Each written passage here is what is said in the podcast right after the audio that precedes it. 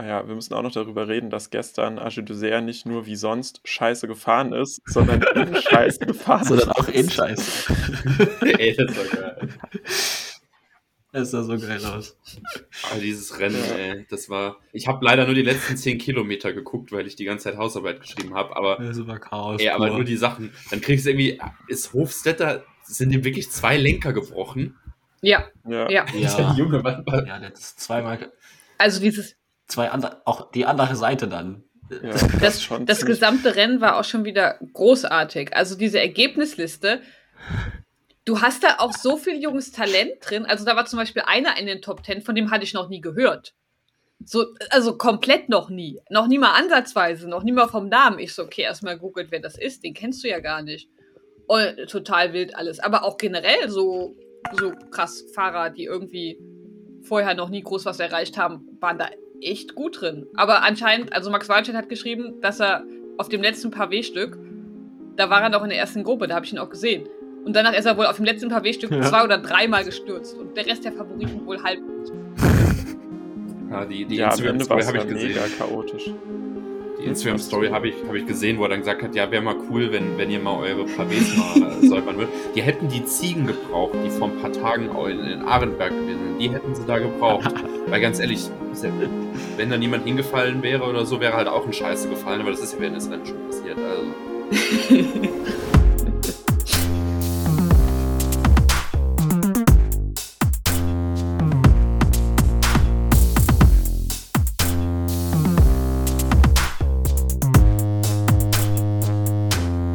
Wir schauen, dass wir uns heute nicht so in die Scheiße reiten wie die Fahrer beim Grand Prix de Denain und damit herzlich willkommen zur fünfundfünfzigsten Folge der Full Kit Wankers. Ja, wir haben uns ein bisschen Zeit gelassen, um die Geschehnisse bei Paris-Nizza und beim Tireno nochmal ein bisschen ja, in unseren Köpfen kreiseln zu lassen. Und wir werden natürlich heute auch nochmal auf das erste Monument des Jahres vorschauen, auf Milano Sanremo. Und ich habe äh, hier für euch, hier ist für euch Tim am Mikrofon und ich habe natürlich drei wunderbare Co-Hosts bei mir, die mir bei dieser Analyse des Rennens unter die Arme greifen werden. Ich begrüße erstmal ganz herzlich den lieben Kilian. Hallo, hallo. Die Lena. Hallo. Und damit das Ganze hier auch ein bisschen inhaltlich weiterkommt, habe ich auch noch den Brian mitgebracht. Hallo. Jo, wie, wie war so für euch die Woche? Äh, Zweigeteilt, Bildschirm schauen, Rennen schauen. Wie habt ihr es so erlebt? Ich war froh, weil wenn ich überhaupt was gesehen habe. Sind wir wieder schwer beschäftigt. Ja, Kilian. Lohnarbeit, schlimm. Ja, schlimm. Lohnarbeit, ah, dieses System, wann bedingungsloses Grundeinkommen. Kilian, wie war es bei dir? Äh, ja, ich habe teilweise geschaut. Ähm, aber ich muss sagen, ich fand, es war noch wirklich nicht die beste Austragung der beiden Rennen. Also ich war teilweise schon auch ein bisschen gelangweilt und nicht nur, weil das G C so eintönig war, sondern auch, weil irgendwie die Etappen teilweise ja nicht so spannend ausgetragen wurden, wie man dachte. Ja, ich meine... Oder gar nicht ausgetragen wurden. Oder gar nicht, ja. Das ist aber, ey, das ist aber irgendwie so auch, das zieht sich so durch die letzten Wochen durch, dass irgendwie so, keine Ahnung, ob Jörg Kachelmann jetzt irgendwie einen Hass... Hasszug gegen Radsport zieht, aber gefühlt wird ja jedes zweite Rennen irgendwie abgesagt oder gekürzt oder was weiß ich. Ja, aber ähm, trotzdem ein paar Rennen haben stattgefunden und ich würde sagen, ähm, wenn wir die zwei größeren Rundfahrten in den Blick nehmen, dann starten wir einfach mal mit der, die früher begonnen hat, Paris-Nizza. Ähm, acht Etappen, von allem ein bisschen was dabei, ein bisschen was für die Sprinter, ähm, ein Teamzeitfahren, dessen Modus ich ehrlich gesagt immer noch nicht ganz richtig verstanden habe. Ähm, hoff, wo, ich, wo ich so ein bisschen hoffe, dass ich vielleicht in dieser Folge noch die Erleuchtung bekomme und dann, ja, ein bisschen Berg-Action. Ich würde mal sagen, steigen wir einfach mal ganz klassisch ein. Brian, wie hast denn du so diese Rundfahrt wahrgenommen? Ja, also es war eigentlich vom Streckendesign her so ein ziemlich übliches Paris-Nizza, auch wenn diese, ich fand der Anstieg auf der siebten Etappe war schon Paris-Nizza unüblich lang, weil normalerweise sind die ein bisschen kürzer oder nicht ganz so selektiv. Ähm, und das Teamzeitfahren war natürlich auch neu, auch mit diesem Format, das dann zu ein paar komischen Situationen geführt hat. Aber insgesamt auch jetzt fand ich das nicht super schlimm. Das war halt ein bisschen chaotischer als normalerweise. und hat so die Taktiken ein bisschen verändert. Und sonst war es halt einfach so eine ziemliche Pogacar-Show mit David Gaudu in der Nebenrolle. Und ähm, der Rest war ein bisschen weiter dahinter und hat nicht ganz so viel machen können. Und es hat sich dann zwischendurch auch noch, Lena bezeichnet sie als Meme-Rundfahrt. Da hatten wir auch wieder ein paar Sachen dabei, die diesen Eindruck bestätigt haben im Verlauf der Rundfahrt. Und sonst war es aber, fand ich, eigentlich ganz okay zum Anschauen, aber von den Etappen her fand ich es ein bisschen langweiliger als ähm, Tireno. Ja, das war so ein bisschen, ne, jedes gefühlt hat man eingeschaltet, wenn, wenn die Tireno-Übertragung vorüber war, und irgendwie so war es immer dasselbe Bild, reduzierte Gruppe, aus der dann irgendwann entweder Gaudu oder Pogacar raus attackiert haben. Aber ja, ähm, ich würde mal sagen, steigen wir einfach mal ganz normal ein, weil am Anfang gab es ja ein bisschen Futter für die Sprinter.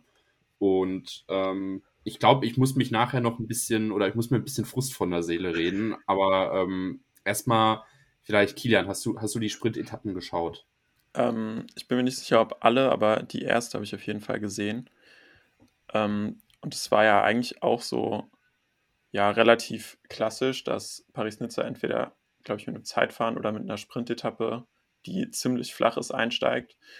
Ähm, und diese hier hatte halt die Besonderheit, dass es zwischendrin noch so eine kleine Rampe gab, die, ähm, ich glaube, nur einen halben Kilometer lang ist, aber dafür richtig krass steil, nämlich die äh, Côte de Milan-la-Chapelle. Und ähm, die wurde auch ziemlich hart gefahren.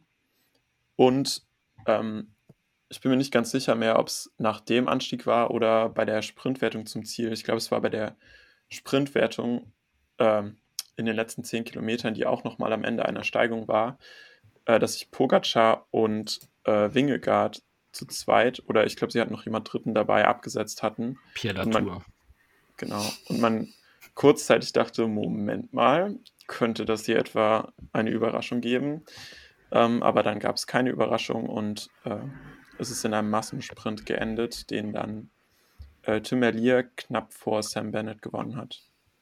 Ja, das fand ich, das hat sich so ein bisschen durch, auch nochmal durch diese ganze Tour durchgezogen, dieses komische Motiv, äh, dass Pogacar auch irgendwie jeden Zwischensprint für die Bonussekunden wahrscheinlich noch angefahren ist. Äh, wie, wie interpretiert ihr das? Weil, wenn man es jetzt sich im Endeffekt nachher am Ende der Rundfahrt im G C ansieht, also ich weiß jetzt natürlich nicht genau, wie viele Zwischen äh, Bonussekunden er sich ersprintet hat, aber er, er ähm, hat ja einen gewissen Vorsprung gehabt. Aber ist das vielleicht, keine Ahnung, irgendwie auch nochmal was in Hinblick auf die Tour, um genau sowas zu trainieren, wenn es halt mal kurz auf knapp kommt? Weil mich persönlich hat es halt gewundert, zum Beispiel, dass Pogacar auf so einer Sprintetappe dann rausfährt und sich hier irgendwie noch versucht, Bonussekunden zu erhaschen. Lena, wie siehst du das? Also mich hat es nicht gewundert, wegen dem Zeitfahren. Und weil man eigentlich erwarten musste, dass Vingegaard ebenfalls in sehr guter Form ankommt, was ich letztlich als nicht so ganz korrekt herausgestellt hatte. Aber in diese Rundfahrt kommend hatten ja sowohl Vingegaard als auch Pogacar ihre, ähm, ihre Trainingsfahrten mit ein paar anderen Leuten mehr als dominiert. Und äh, man musste eigentlich erwarten, dass sie beide sehr gut drauf sind. Und das Zeitfahren, da war es eigentlich erwartbar, dass Jumbo da auf U A E sehr viel Zeit rausfährt, was letztlich nicht geschehen ist. Aber da können wir ja vielleicht gleich nochmal näher drauf eingehen. Und um diese Rundfahrt zu gewinnen, musste Pogacar der Logik her eigentlich direkt von Anfang an Bonussekunden sammeln. Was mich dann eher gewundert hat, ist, dass Vingegaard versucht hat, das auch zu tun, obwohl er weiß, dass es ihm halt im Vergleich mit Pogacar in keinster Art und Weise liegt. Ja, keine Ahnung. Ähm, natürlich, ja, ich glaube, das Teamzeitfahren halt eben, weil es dieser neue, unbekannte Modus war, war dann wahrscheinlich dann auch der Faktor, der da sehr viel mit reingespielt hat. Ähm, Vielleicht, wenn wir aber noch mal ein bisschen auf die Sprinter mit eingehen, und ich glaube, da können wir auch die zweite Etappe noch mal so ein bisschen mit reinziehen. Ähm, also die erste wird gewonnen von Tim Merlier, und ich nehme das Ganze jetzt natürlich auch noch mal ein bisschen im Sinnbild wahr. Der hat ja jetzt auch am Dienstag, nee, am Mittwoch hat der, glaube ich, auch noch äh, lockere Körse gewonnen. Ähm, der ist wirklich in einer sehr guten Form. Ähm, und ich weiß, es ist März, es ist viel zu früh, äh, um sich darüber Gedanken zu machen. Aber was geht denn jetzt in einem Kopf von einem Patrick Lefebvre vor, neben dem ganzen anderen Scheiß, über den er die ganze Zeit nachdenkt, äh, in Hinsicht oder in Hinblick Sprinter zur Tour mitnehmen. Sie, letztes Jahr war es ja eigentlich eine ziemlich klare Sache, dass äh, Cavendish nur mitkommt, wenn, was weiß ich, nochmal irgendwas mit Jakobsen passiert. Ähm, aber ich sehe das viel enger. Würdet ihr Stand jetzt eher Merlier mitnehmen zur Tour oder Jakobsen? Merlier. Ja, ich stand jetzt auf jeden Fall auch. Ich bin mir nicht sicher, wie viele Rennen Jakobsen schon gefahren ist, aber Merlier hat ja eigentlich komplett immer abgeliefert, wenn er, ähm, wenn er gut rausgelassen wurde und sehr viele Rennen gewonnen, äh, womit er, glaube ich, auch ja, die meisten überrascht hat. Und ich denke, damit ist er im Moment auf jeden Fall der erste Pick. Ich Ich finde es halt so ein bisschen, und da kann ich, glaube ich, auch schon den, den Zungenschlag zu Bora so ein bisschen rüber machen. Wenn ich, wenn ich über Bora rede, dann sehe ich es ja meistens in Hinsicht auf die Sprinter. Okay, du hast halt Bennett als Sprinter für diese klassischen Sprint Royals und ähm, Jordi Meus eher als Sprinter, wenn es mal nochmal so ein bisschen chaotisch oder so ein bisschen klassikermäßig durchgeht. Ähm, Komischerweise Merlier packt das dann aber, das beides irgendwie ineinander zu verbinden. Das ist ein Sprinter, den kann, mit dem kannst du in einem Sprint Royal rechnen. Der kann dir aber auch so lockere Kurse war ein Kopfsteinpflaster rennen, ähm, mit einem, mit einem Kopfsteinpflasterabstieg zum, äh, zum Ziel hin. Ist das vielleicht die, genau dieser Unterschied, der das halt ausmacht, weil du halt genau weißt, okay, gut, ein Merlier kannst du halt auch benutzen, wenn mal ein bisschen Hügel oder ein bisschen Hindernis mit drin ist. Und Jakobsen, ich kann mich zum Beispiel erinnern bei, ähm, ich glaube, bei der Algarve-Rundfahrt war das, wo er irgendwie auch in der ähm, in den ersten Etappen massig Probleme hatte mit dem Positioning. Ich, ist das jetzt momentan so, dass ihr dann sagt, okay, genau deswegen sollte Merlier mit? Der Sprintzug von Jakobsen funzt nicht. Also das Leadout, äh, also er hat ja einen der Leadout-Männer, der in den letzten Jahren top war, aber das haut schon nicht hin. Da ist irgendwas nicht so ganz rund. Das hat letztes Jahr mit Kev besser funktioniert. Und der ganze Sprintzug von Jakobsen ist noch nicht so die eingeölte Maschine, die wir sie sonst gesehen haben. Und ich glaube, das ist am relevantesten, dass Jakobsen weiterhin unglaublich schnell ist, sei dahingestellt. Aber irgendwie passt das alles noch nicht so zusammen, wie wir das von, von Quick-Step sonst so gewohnt sind.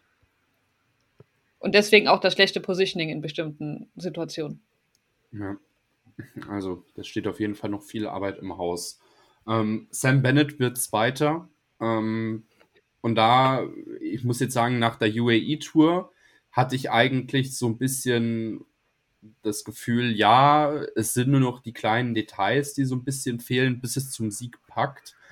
Aber irgendwie so verbessert das sich nicht. Ich glaube, ich habe mich, ich weiß nicht, ob es auch nochmal die Etappe war, aber da hatten wir auch nochmal das gleiche Muster, wo er eigentlich von Van Poppel wirklich sehr gut abgeliefert wird und dann nichts draus macht.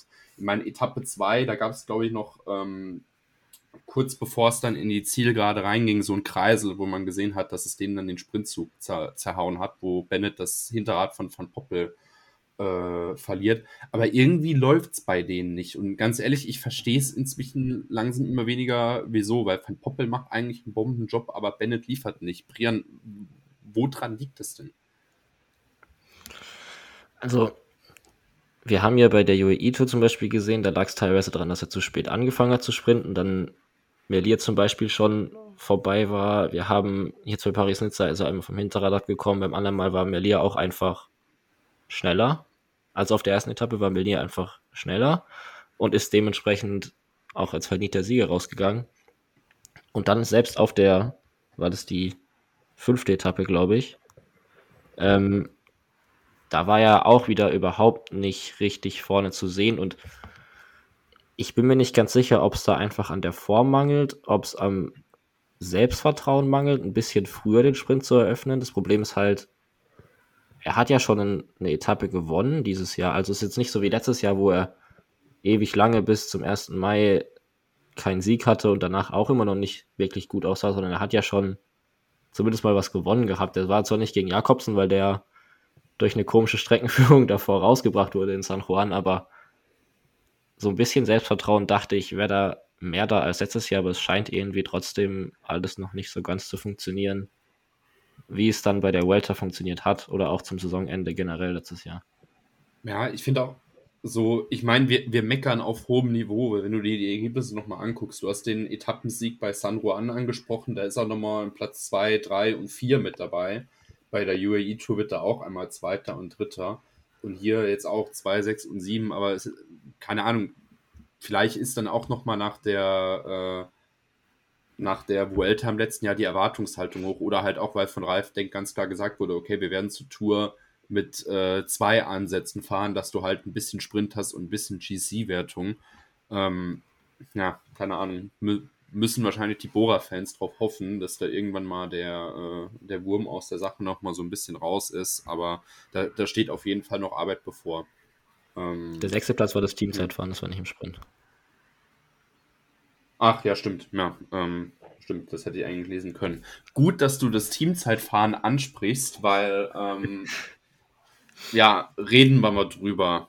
Ähm, was ist da eigentlich alles abgegangen? Weil ich habe mir dieses Teamzeitfahren angeguckt. Ich meine, ähm, das, was ja, worüber ja am meisten gesprochen wurde, ist, dass das diesmal ein anderer Modus war. Normalerweise beim Teamzeitfahren ist es ja so, dass die Zeit entweder nach dem vierten oder nach dem fünften Fahrer, je nach Rennen, ähm, gewertet wird. Und dass dann halt die Teams als Gruppe ankommen.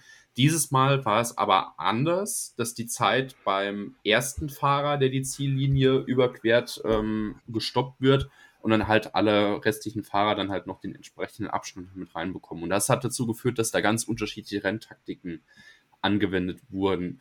Äh, Brian, bitte führ uns mal, bevor wir in die äh, tiefe Analyse reingehen, mal so ein bisschen durch das Geschehen dieses Tages, weil äh, das war auch, es war mal interessant, das, das so zu beobachten. Ja, also die Startzeiten wurden erstmal auf drei Minuten Abstand verkürzt, was vielleicht dazu gesorgt hat, dass da noch mehr Verwirrung zwischendurch geherrscht hat, weil die Fahrer einzelner Teams ineinander reingefahren sind. Ähm, das lag daran, dass sie irgendwie die Polizei entlasten wollen, weil an dem Tag Streiks oder so waren in Frankreich. Und dann konnte Klassiker. Man auch in der T V-Übertragung alle Teams sehen und nicht nur wie sonst einfach so die letzten, sondern es waren alle zu sehen. Und am Anfang sind schon so ein paar favorisierte Teams relativ früh gestartet, zum Beispiel Jaika Lula hat nach, ich glaube das fünfte oder sechste Team waren die schon, die haben dann sehr lange die Spitzenzeit gehabt.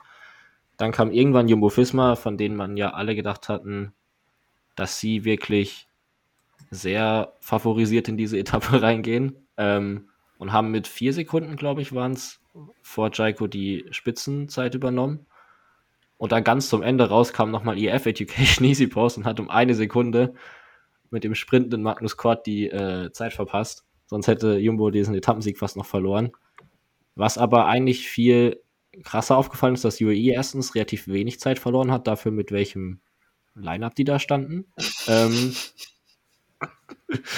und auch die verschiedenen Herangehensweisen der Teams. Also U A E hat ja schon nach fünf oder sechs Kilometern, glaube ich, Domen Novak verloren gehabt. Der war einfach weg und waren auch zur Hälfte des Rennens schon nur noch zu viert oder so und sind dann wirklich auf den letzten drei Kilometern nur noch Mikkel Bjerg und Pogacar gefahren und dann hat Mikkel Bjerg ihm den Sprint bis, weiß nicht, siebenhundert Meter vom Ziel angezogen und Pogacar ist dann einfach so einen sehr langen Sprint gefahren, länger als bei allen anderen, die das ja auch auf so eine ähnliche Weise probiert haben.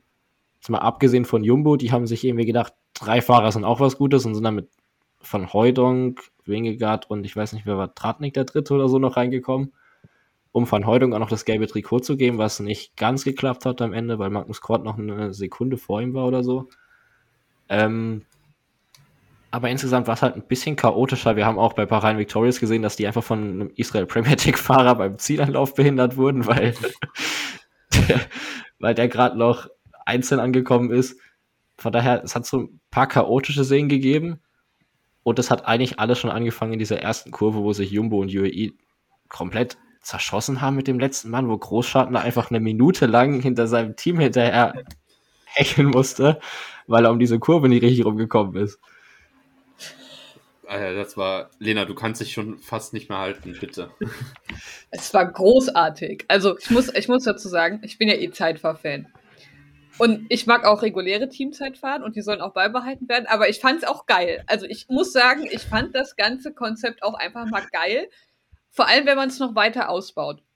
Und das Ding war halt einfach das einzige Team, was sich wirklich ernsthaft Gedanken über diesen neuen Modus des Zeitfahrens gemacht hat und es nach ihren Stärken gefahren ist, war halt U A E. War halt wirklich U A E, die halt qualitativ so unterschiedlich starke Fahrer haben.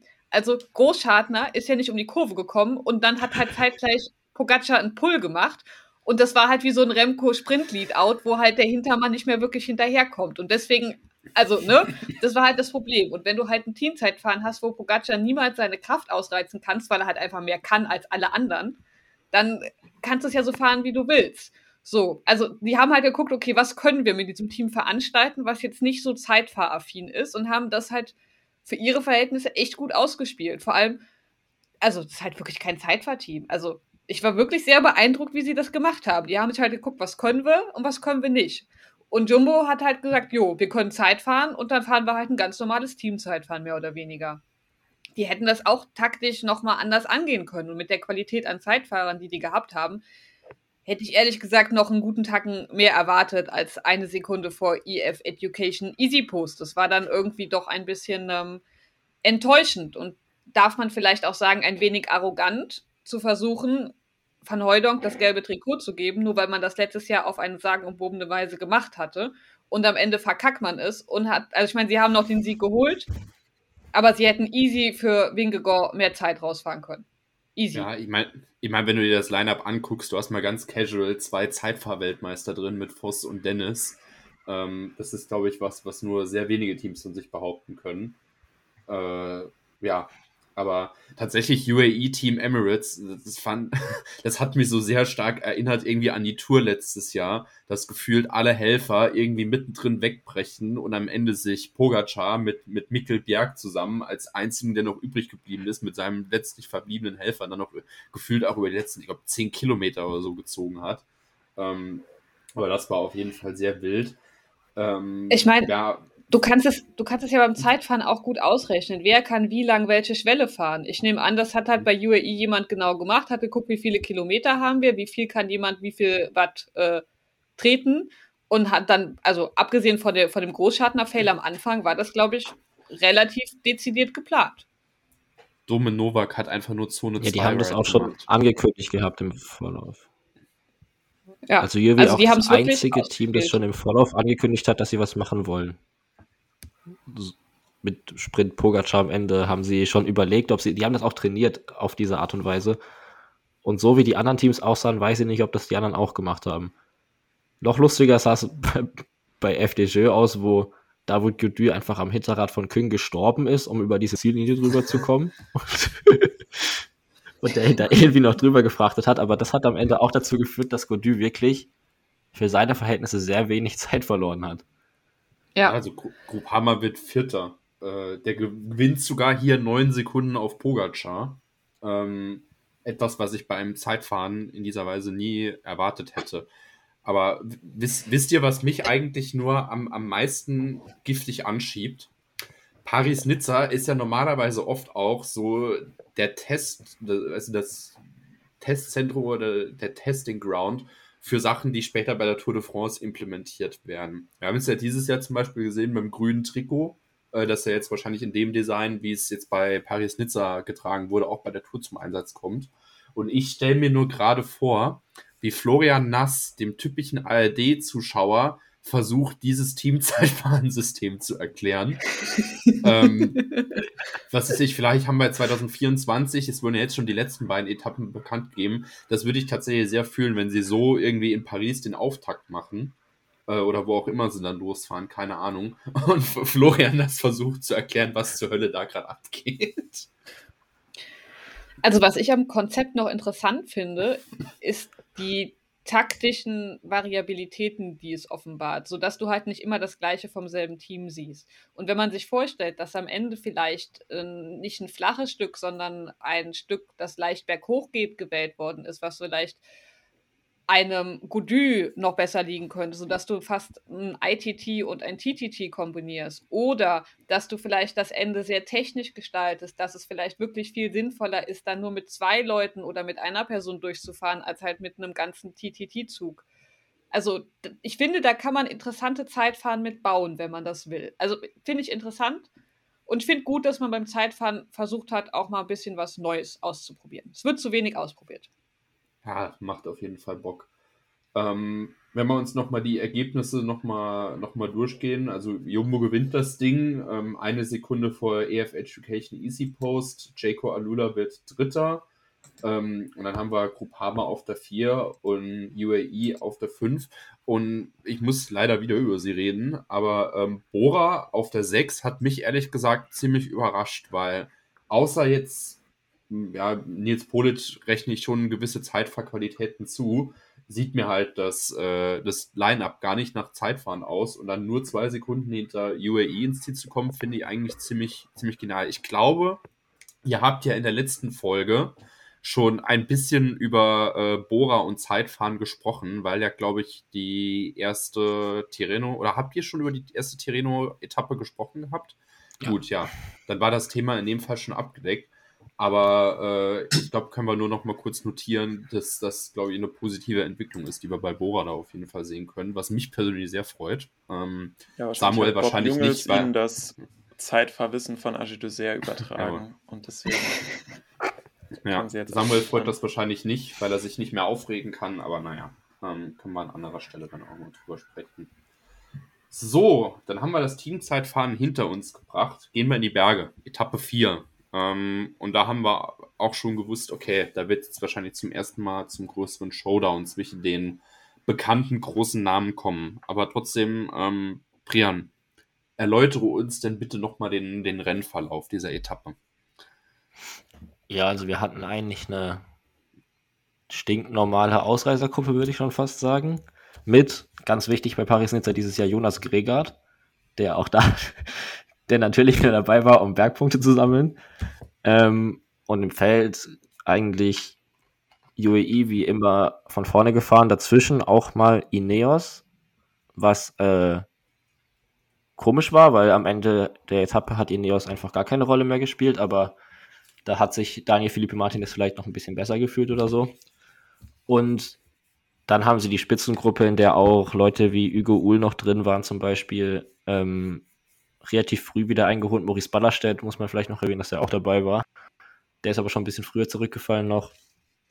Und am Ende ist diese Favoritengruppe eben so in so ein mehrstufiges Finale reingefahren zuerst mal, wo U A E so an den Anstiegen immer wieder das Tempo hochgeschraubt hat. Ja. Ähm, und dann ist aber auch U A E am Ende nur noch ein Helfer übrig gewesen für diesen letzten, ich weiß gar nicht, wie viel waren das, fünf Kilometer Anstieg, sechs Kilometer, so und irgendwas.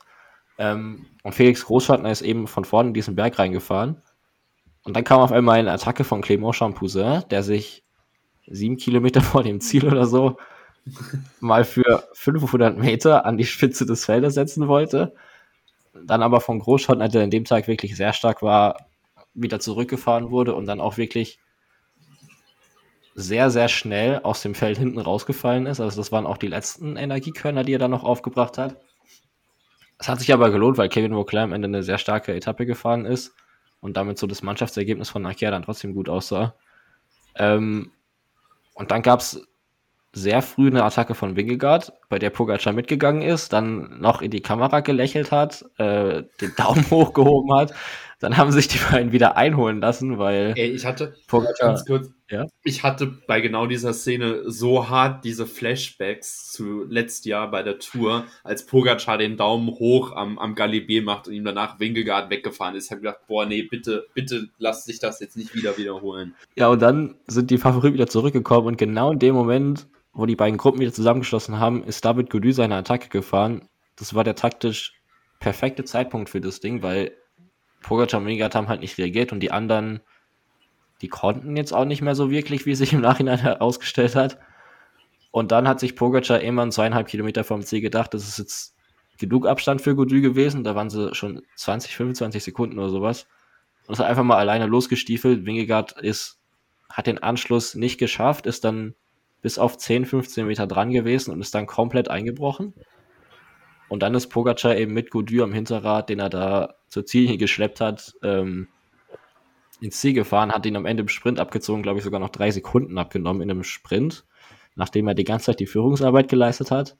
Und Vingegaard wurde noch von Gino Meda, Kevin Vauclair und Aurélien Paret-Peintre überholt, ähm, die dann auf zwei, drei, vier, fünf waren und Vingegaard am Ende nur Sechster geworden ist und dahinter, also die Zeitabstände waren jetzt nicht super groß dahinter, da kam dann noch eine Gruppe mit Chris Harper, Simon Yates, Bardet, Mathieu Jørgensen und so weiter rein. Der Einzige, den ich an dem Tag ein bisschen schlechter fand als erwartet, war Nielsen Paulus. Das hat sich dann aber auch im restlichen Verlauf der Rundfahrt wieder geändert, aber an dem Tag hat er relativ viel Zeit verloren, wenn ich mich richtig erinnere. Ja, ich meine, wenn, wenn du dir das Ergebnis anguckst, so die ersten elf, ähm, also alles bis Jon Izagirre ist ja noch in der Minute, ähm, wo man sagt, ja okay, ist ja noch äh, normaler Abstand. Ich glaube, Paulus hat, jetzt wir gucken, eins achtunddreißig an dem Tag reingedrückt bekommen, aber ähm, ich finde, das war ja so dieser, dieser erste Punkt, okay, Pogacar und Vingegaard haben vorher ihre jeweiligen Rundfahrten abgeschossen, aber das war jetzt das erste Mal, dass man sie so nochmal zusammen gesehen hat. Hättet ihr erwartet, vielleicht Kilian, hättest du erwartet, dass äh, Vingegaard da im Endeffekt so baden geht und dann sogar von Paret-Peintre noch gefangen wird? Hättest du damit gerechnet? Also obwohl ich natürlich als Archiduser-Fan vom Dienst großes Vertrauen in unseren Aurélien hatte, habe ich das tatsächlich nicht kommen gesehen. Ich habe, finde ich, also es war vielleicht zu erwarten, dass Pogacar ge- oder der Bessere ist in diesem direkten Vergleich. Aber ich finde, dass äh, Vingegaard dem so wenig entgegenzusetzen hatte und dann auch schon so viel Zeit verloren hat bei so einer vergleichsweise kleinen Ankunft. Damit konnte man eigentlich nicht rechnen, weil er ja seine Pflichtaufgabe bei diesem äh, Rennen äh, in Spanien oder Portugal, was er gefahren ist als erstes, sah er halt auch so stark aus, dass man eigentlich gedacht hat, okay, die sind beide in zumindest einer sehr guten Frühjahrsverfassung bei diesem Rennen. Kurz, nur ganz kurz, wichtige Wasserstandsabsage. Wie groß ist der Paret-Peintre? Gewinnt die Tour-Hype jetzt schon? Ähm, ich glaube, er fährt die Tour nicht tatsächlich, ah. was ich auch gut fände, sondern den Giro. Ähm, weil sonst würde er natürlich einen starken achtzehnten Platz oder irgendwie sowas holen und keine Etappe gewinnen, wie sonst auch immer. Aber ich finde, er wirkt dieses Frühjahr echt ziemlich stark äh, im Vergleich zu den letzten, auch wenn er jetzt tatsächlich das schlechteste Paris-Nizza G C-Ergebnis hatte der letzten Jahre, aber ich glaube, er war schon am besten. Ähm, und Vauclair ist ja mal eine Mega-Offenbarung dieses Frühjahr. Also der war, glaube ich, später auf den höheren Bergetappen nicht mehr so gut, aber wie der bei diesen äh, kleineren französischen Rennen und auch hier aussah, war schon echt stark und er ist auch erst einundzwanzig oder zwanzig. Gucken wir, der ist einundzwanzig. Ja, also dafür, dass Akea sich irgendwie immer mit drei Top-zehn-Platzierungen bei flachen Klassikern irgendwie in die World Tour gemimt hat, muss man sagen, dass die bis jetzt auf jeden Fall echt solide fahren. Kann man eigentlich hm. nicht meckern. Ich finde einen Aspekt, der. Äh, achso, sorry. Bist du durch? Oder? Ja, ich bin durch. Ah, gut, okay. Ähm, ein Aspekt, den du so ein bisschen angesprochen hast, der mir ähm, auch nochmal in den Sinn gekommen ist, ist ja diese. Äh, wenn du dir die, die, die Berge anguckst, so dieses, diese Skala von, okay, mehr Punch zu wirklich Hochgebirge. Und ich finde, das ist das, was äh, jetzt der Berg hier, ich, ähm, hier Nielsen Paulus, da, da ist ja, glaube ich, auch nochmal, weil es am Ende nur ein Stück von sechs Kilometern ist, ähm, ja auch eher nochmal ein bisschen mehr Punch mit rein. Und ich glaube, das war ja das, worüber wir letzten Jahr im Laufe der Tour so sehr lange gesprochen haben. Okay, die Route liegt Pogacar eher nicht, weil es halt so richtig ins Hochgebirge geht. Und dass da eher die, ähm, die, äh, das Metier von Vingegaard ist. Deshalb hätte ich mir persönlich vielleicht auch schon denken können, okay, Pogacar wird da f- wahrscheinlich im Vergleich zu Vingegaard gewinnen, aber dass er dem fast eine Minute reindrückt oder halt eine Dreiviertelminute reindrückt, hätte ich nicht damit gerechnet. Lena, wie siehst denn du das? Also, der Chef von Jumbo hat wohl im Nachhinein irgendeiner holländischen oder belgischen Zeitung oder Medien, ich habe es auf Twitter gesehen, ich komme es nicht mehr genau zusammen, wem er es jetzt erzählt hat, gesagt, dass Vingegaard wohl persönliche oder familiäre Probleme im Vorfeld von Paris-Nizza gehabt hatte und dass das wohl deswegen irgendwie mit reingespielt hätte, dass das Ergebnis unerwartet schlechter war, als das Jumbo wohl auch selber vorausgesagt hätte. Okay, gut. Ähm, das ist natürlich ein Faktor, den, über den wir da wahrscheinlich oder wo man genau, also so da, da weiß ich auch nicht mehr und da will man ja, ja auch nicht unbedingt mehr wissen. Das wird aus ja. guten Gründen privat sein, wie das auch immer ist, und wir hoffen einfach, dass sich das geklärt hat. Gut. Wir konzentri- konzentrieren wir uns einfach trotzdem mal weiter dann aufs Renngeschehen, aber auf jeden Fall. Ähm, wir sehen dann, Pogacar hat sich dann auf dieser Etappe das gelbe Trikot gesichert mit äh, zehn Sekunden Vorsprung auf David Gaudu. Und Vingegaard, man muss ja sagen, er ist ja nicht komplett eingebrochen. Er lag nur zu dem Zeitpunkt eine Dreiviertelminute hinter Pogacar, was ja äh, nicht Welten sind. Aber ja, Etappe fünf haben wir ja schon so ein bisschen angesprochen.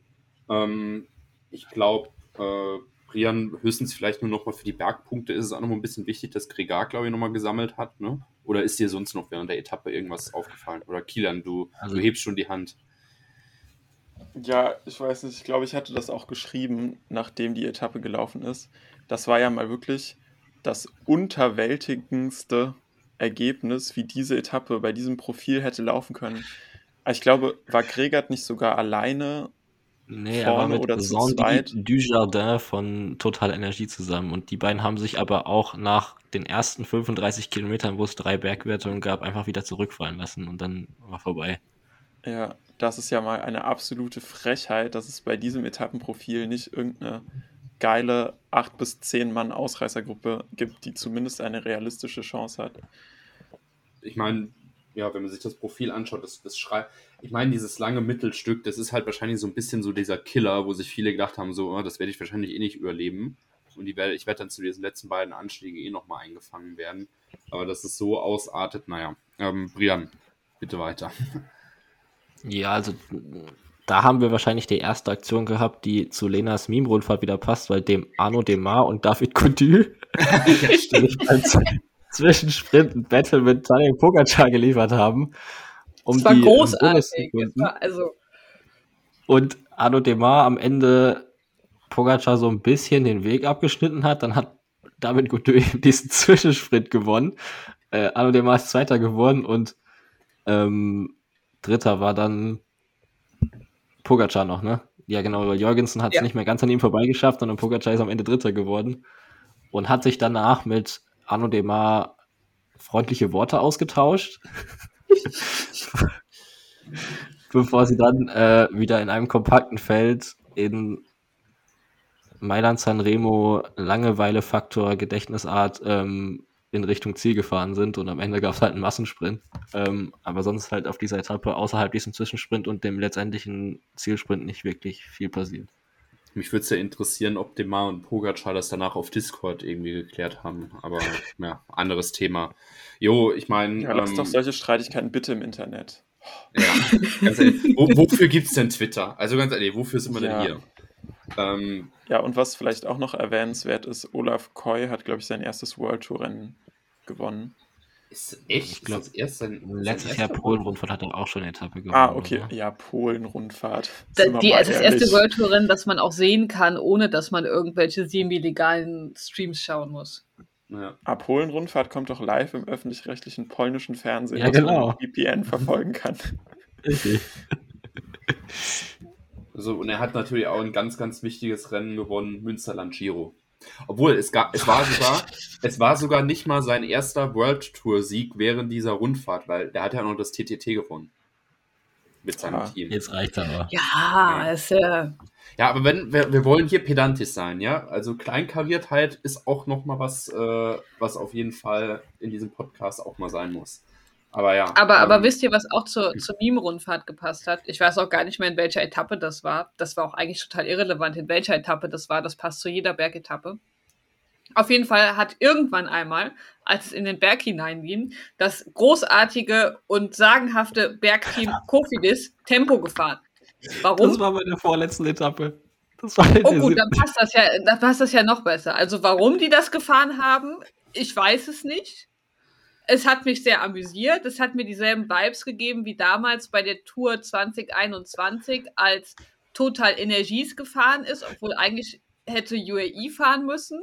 Das war derselbe Vibe, so, so Jon Izagirre und Latour hatten da irgendwie, ich weiß nicht, große Hoffnung, plötzlich ihre Bergform zu finden. Nee, keine Ahnung was. Auf jeden Fall ist Kofidis in voller Mannschaftsstärke in diesen Berg reingefahren, als ob sie Pogacar am Rad hätten und nicht Jon Izagirre. Das ist, glaube ich, ein das Muster. Das, das ist, glaube ich, irgendwie ein Muster. Das U A E, das war doch bei der Tour-Etappe auch, wo sie auf einmal Bettiol als Zug fährt, äh, bei der Kopfsteinpflaster-Etappe vor allem. Ich glaube, irgendwie, das gehört wahrscheinlich in, in den, in den Bidons, nee, nicht Bidons, bei den, wie heißt es, bei den Musetten, ist wahrscheinlich immer nur so ein bisschen Geld mit drin, dass du noch den anderen Teams zustecken kannst. Hier, Pharma für uns. Ja, ja, aber ähm, selbst, selbst, selbst das, also Bettiol hat sich ja immer noch irgendwelche Gewinnvorstellungen machen können, aber, aber come on, come on, wenn du Kofidis bist. Und in den Berg, also wenn es wenigstens so am Ende vom Berg noch gewesen wäre und man überraschend viele Leute gehabt hätte und irgendein Loch hätte schließen müssen, das, was weiß ich, Vauclair aufgemacht hätte oder so. Keiner, also ich versuche ich versuch da irgendwie eine realistische Szenario zu finden, aber es war am Anfang vom Berg und alle waren noch da. Und alle, die Tempo fahren konnten, waren auch da. Und wer fährt Tempo? Kofidis. Vielleicht, Vielleicht hat er irgend später am Tag Sonne gemeldet und sie mussten ins Ziel, bevor sie sich als Vampire auflösen im Tageslicht. Nee, wahrscheinlich hat denen irgendjemand erzählt, wenn er die Bergwertung gewinnt, kriegt Simon Gäche noch das Tour-Bergtrikot noch irgendwie nachge- nachgereicht. Aber jo, ähm, um nochmal die Formalitäten abzuschließen. Wir haben übrigens, glaube ich, gar nicht erwähnt, dass Mats Pedersen die zweite Etappe gewonnen hat. Das ist, glaube ich, irgendwie unter den Tisch gefallen. Aber ähm, Olaf Koy gewinnt die fünfte Etappe vor Pedersen und Merlier. Ähm, Max Kanter auf fünf. Ähm, nur damit wir nochmal wissen, wo die Deutschen sind. Ähm, jo, und vor ihm wird Matteo Trentin Vierter. Gehen wir rüber zu Etappe sechs. Und wenn ich mir das Ergebnis der Etappe sechs angucke, dann steht da nichts, weil, äh, ja, Wind. Also, gehen wir direkt rüber zu Etappe sieben. Brian, bitte führe uns durch dieses Profil und durch diese Etappe.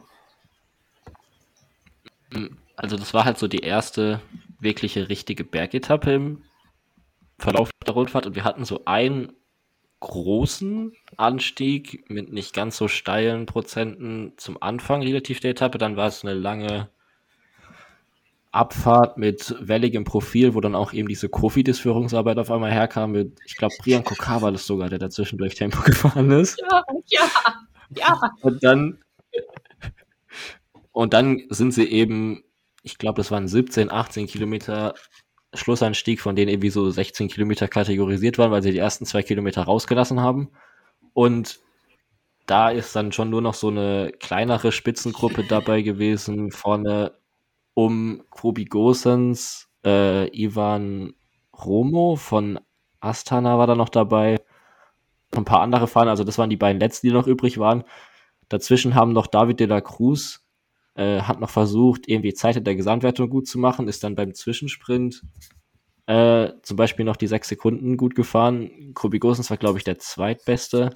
Und Remy Cavagna war auch noch in dieser Ausreißergruppe drin, von den Leuten, die relativ gut in der Gesamtwertung präsent waren.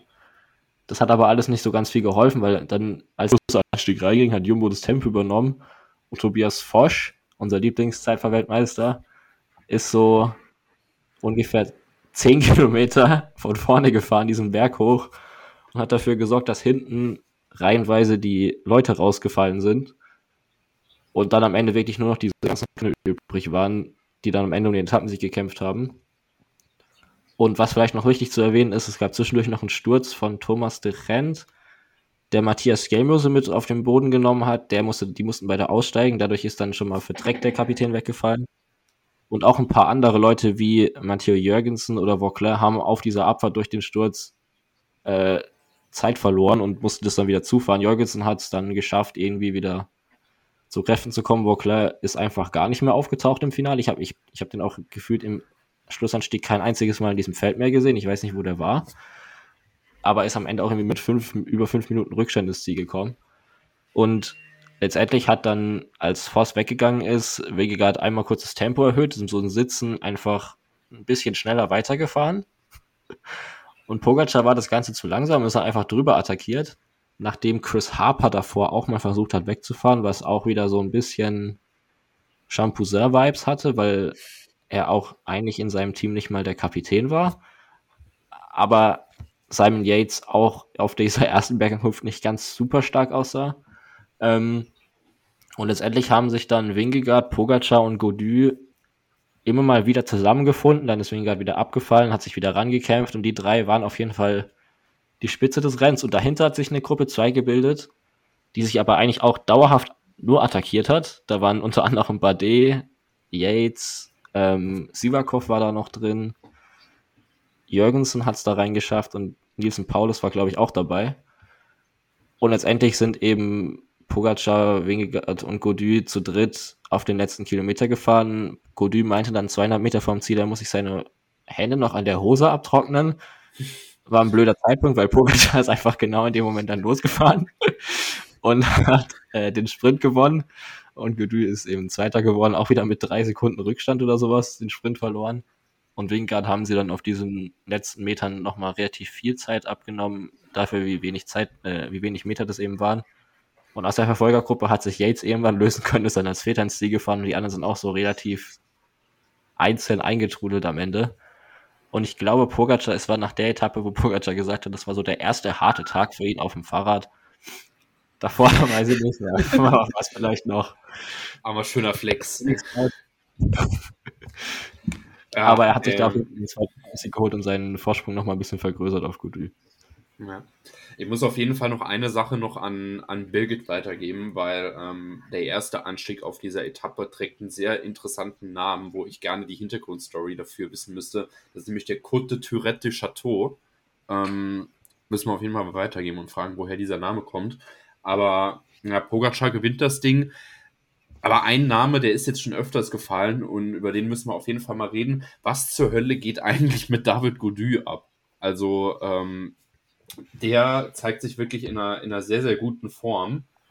Äh, ist jetzt, glaube ich, vorher, ja, bei Fonadech ist er Zweiter geworden, beim Drom Classic ist er Vierter geworden und jetzt hier auch auf dieser Etappe wie nach der vierten schon mal Zweiter. Äh, Hättet ihr den so stark erwartet? Weil Gaudu ist irgendwie für mich im Kopf immer so der klassische Fahrer, der irgendwo bei einer Rundfahrt auf Platz vier oder fünf im G C reinkommt. Aber mir erscheint der jetzt zumindest mal in einer sehr, sehr starken Frühform. Wie beurteilt ihr das denn? Ja, also ich finde, Gaudu ja, war bis, finde ich, letztes Jahr im Sommer, habe ich ihn ähnlich äh, oder hätte ich ihn ähnlich beurteilt wie du gerade. Aber da ist ja auch schon Vierter der Tour de France geworden, wo äh, man auch schon sich gewundert hat und so gedacht hat, okay, das ist eine richtig starke Leistung.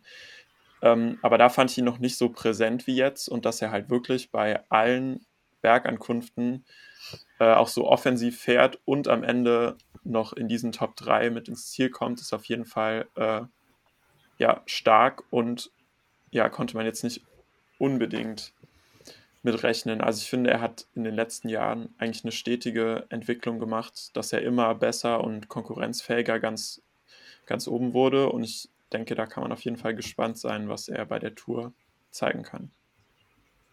Lena, wie siehst du das? Ich fand das sehr beeindruckend und er hat bewiesen, dass F D J ein reines Team mitbringen sollte, das auf ihn ausgerichtet ist.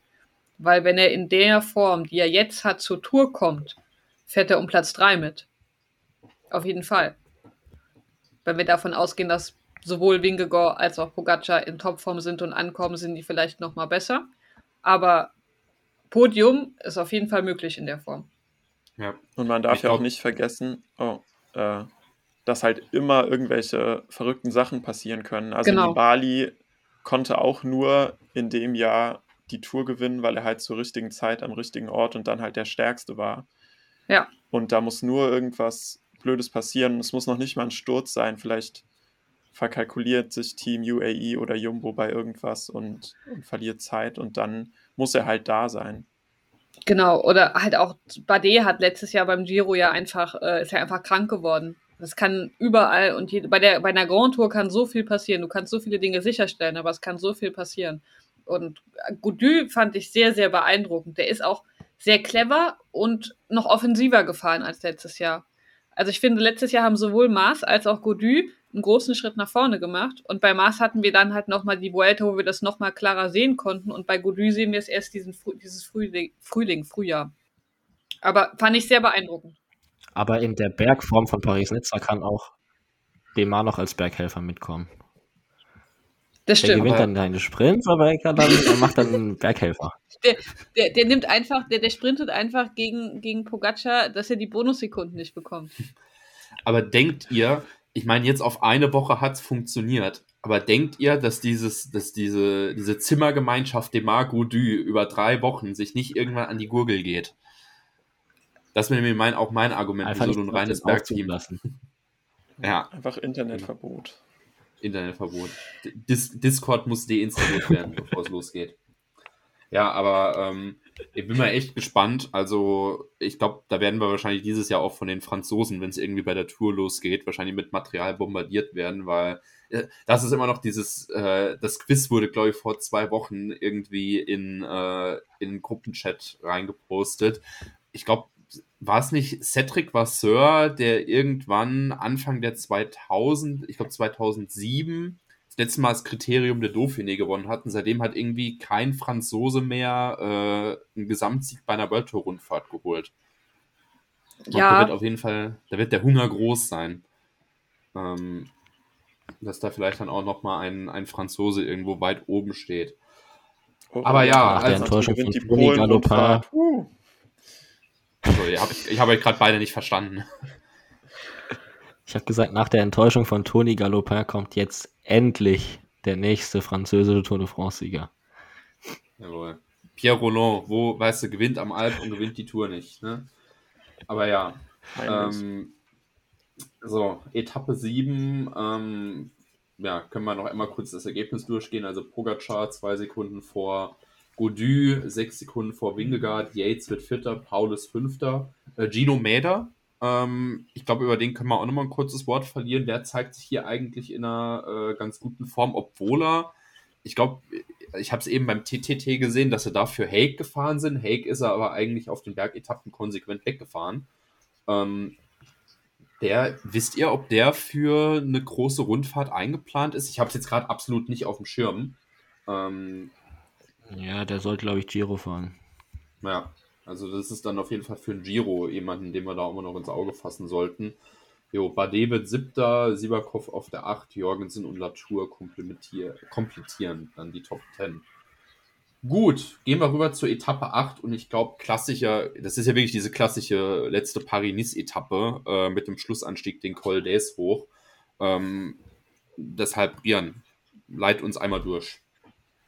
Ja, also wir hatten, ich habe jetzt den ersten Rennverlauf gar nicht mehr so präsent, weil der war noch nicht in der T V-Übertragung drin, aber beim Start der T V-Übertragung war das Feld eigentlich fast geschlossen. Da haben wir nur noch Jonas Gregard gesehen, wie er sich vorne komplett aus dem Leben genommen hat, um nochmal die letzten Bergpunkte zu holen, damit er sich das Bergtrikot sichern kann.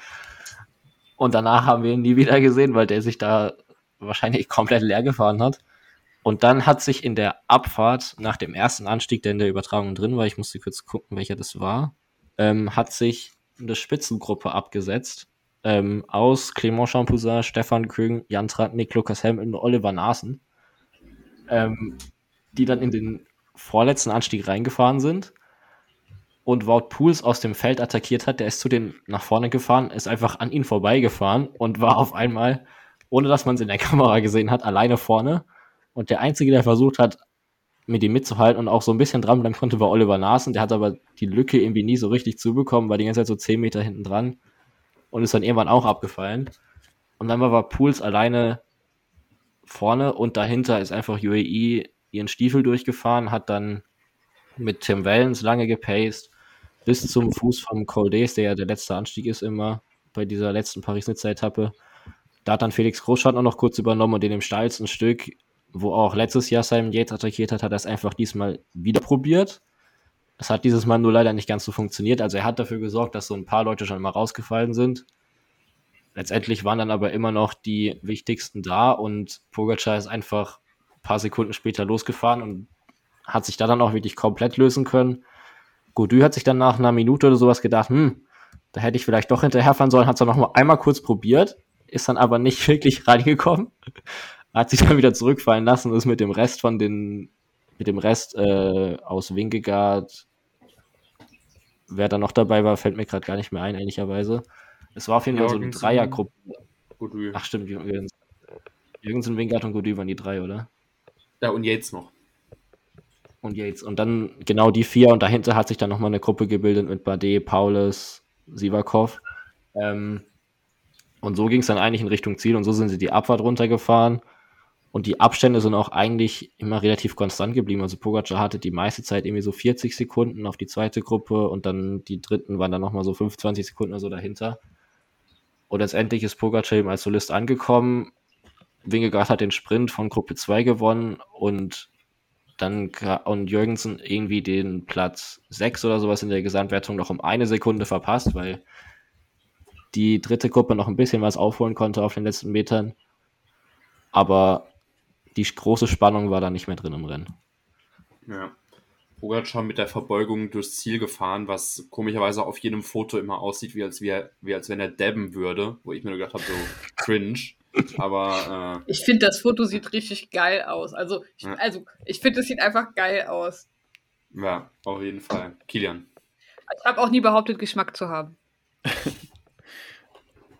äh, ja, ich finde, bei der Etappe hat Gaudu eigentlich das erste Mal, bis auf vielleicht das Hände abtrocknen, äh, einen taktischen Fehler gemacht, weil er halt bei der Attacke von Pogacar nicht versucht hat mitzufahren, sondern sich umgeguckt hat, ob jemand anders das macht, obwohl er halt einfach selber in dieser Rolle war, dass er hätte nachgehen müssen, weil er ist der Einzige, eigentlich der noch eine realistische Chance hatte, irgendwas gegen Pogacar auszurichten, wobei man jetzt auch diskutieren kann, ob die Chance wirklich realistisch war so, aber an der Stelle wäre es halt einfach sein Job gewesen, zumindest probieren, äh, zu probieren, dran zu bleiben, wenn er das Gefühl hat, dass er das kann. Und äh, da hätte er sich halt nicht zu Vingegaard und so umschauen sollen. Ja, f- f- verstehe ich, aber ganz persönlich, ähm, ich glaube halt nicht, dass, äh, jetzt muss ich gerade nochmal gucken, wie groß der Abstand zwischen den beiden nach der siebten Etappe war. Okay, ich gehe jetzt mal nicht davon aus, dass Gaudu Pogacar auf einer Abfahrt irgendwie fünfzehn Sekunden oder so reindrückt. Und dann kann man es vielleicht verstehen, dass er sich denkt, okay, gut, da vorne verabschiedet sich gerade meine Chance auf einen Gesamtsieg. Aber ähm, wenn ich jetzt vielleicht losfahre und dann irgendwo noch am Berg explodiere, kann mir das vielleicht halt meinen zweiten Platz kosten. Weiß halt nicht, inwiefern er da dann nochmal ein bisschen konservativer war. Aber ähm, ja, trotzdem, ich, ich verstehe aber, ich verstehe diese Sichtweise. Ähm, jo, gucken wir, damit ist ja dann auch diese Rundfahrt zu Ende, gucken wir vielleicht nochmal auf die Gesamtwertung. Also ich glaube, dass Tadej Pogacar gewonnen hat, dürfte zu diesem Zeitpunkt dann klar sein.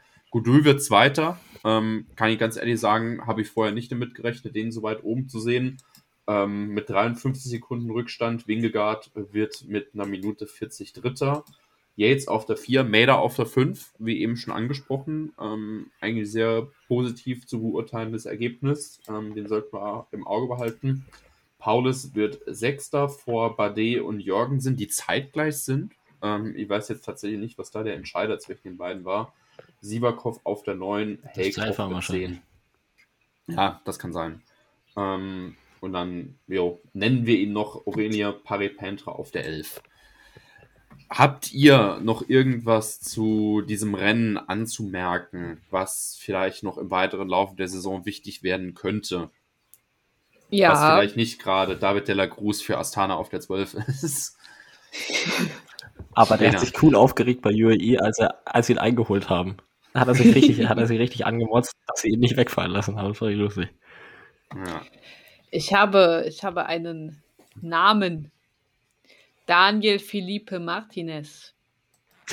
Ja, der ist auf fünfundzwanzig gelandet. Was, was, äh, was empfindest du da? Naja.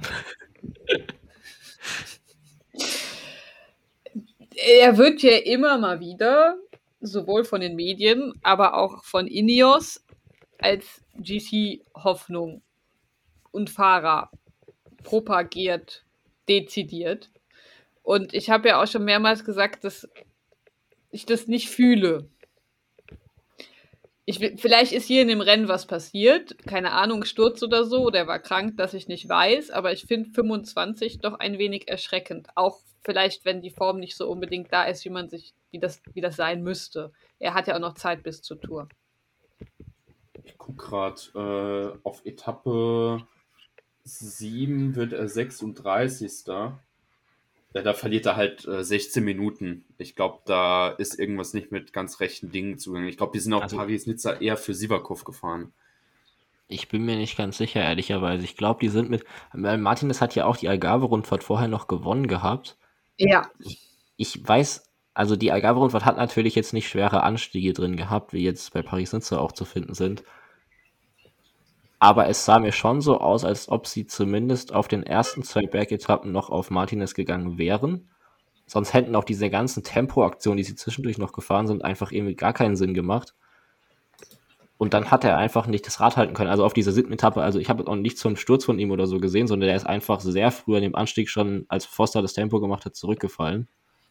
Und hat da jetzt auch nicht irgendwie sowas für also Ineos so und, also Ineos und Sivakov hatten auch beide die beste Zeit beim Zeitfahren gehabt ähm, für Ineos. Also ich glaube, da ist man schon am Anfang für beide mindestens gefahren.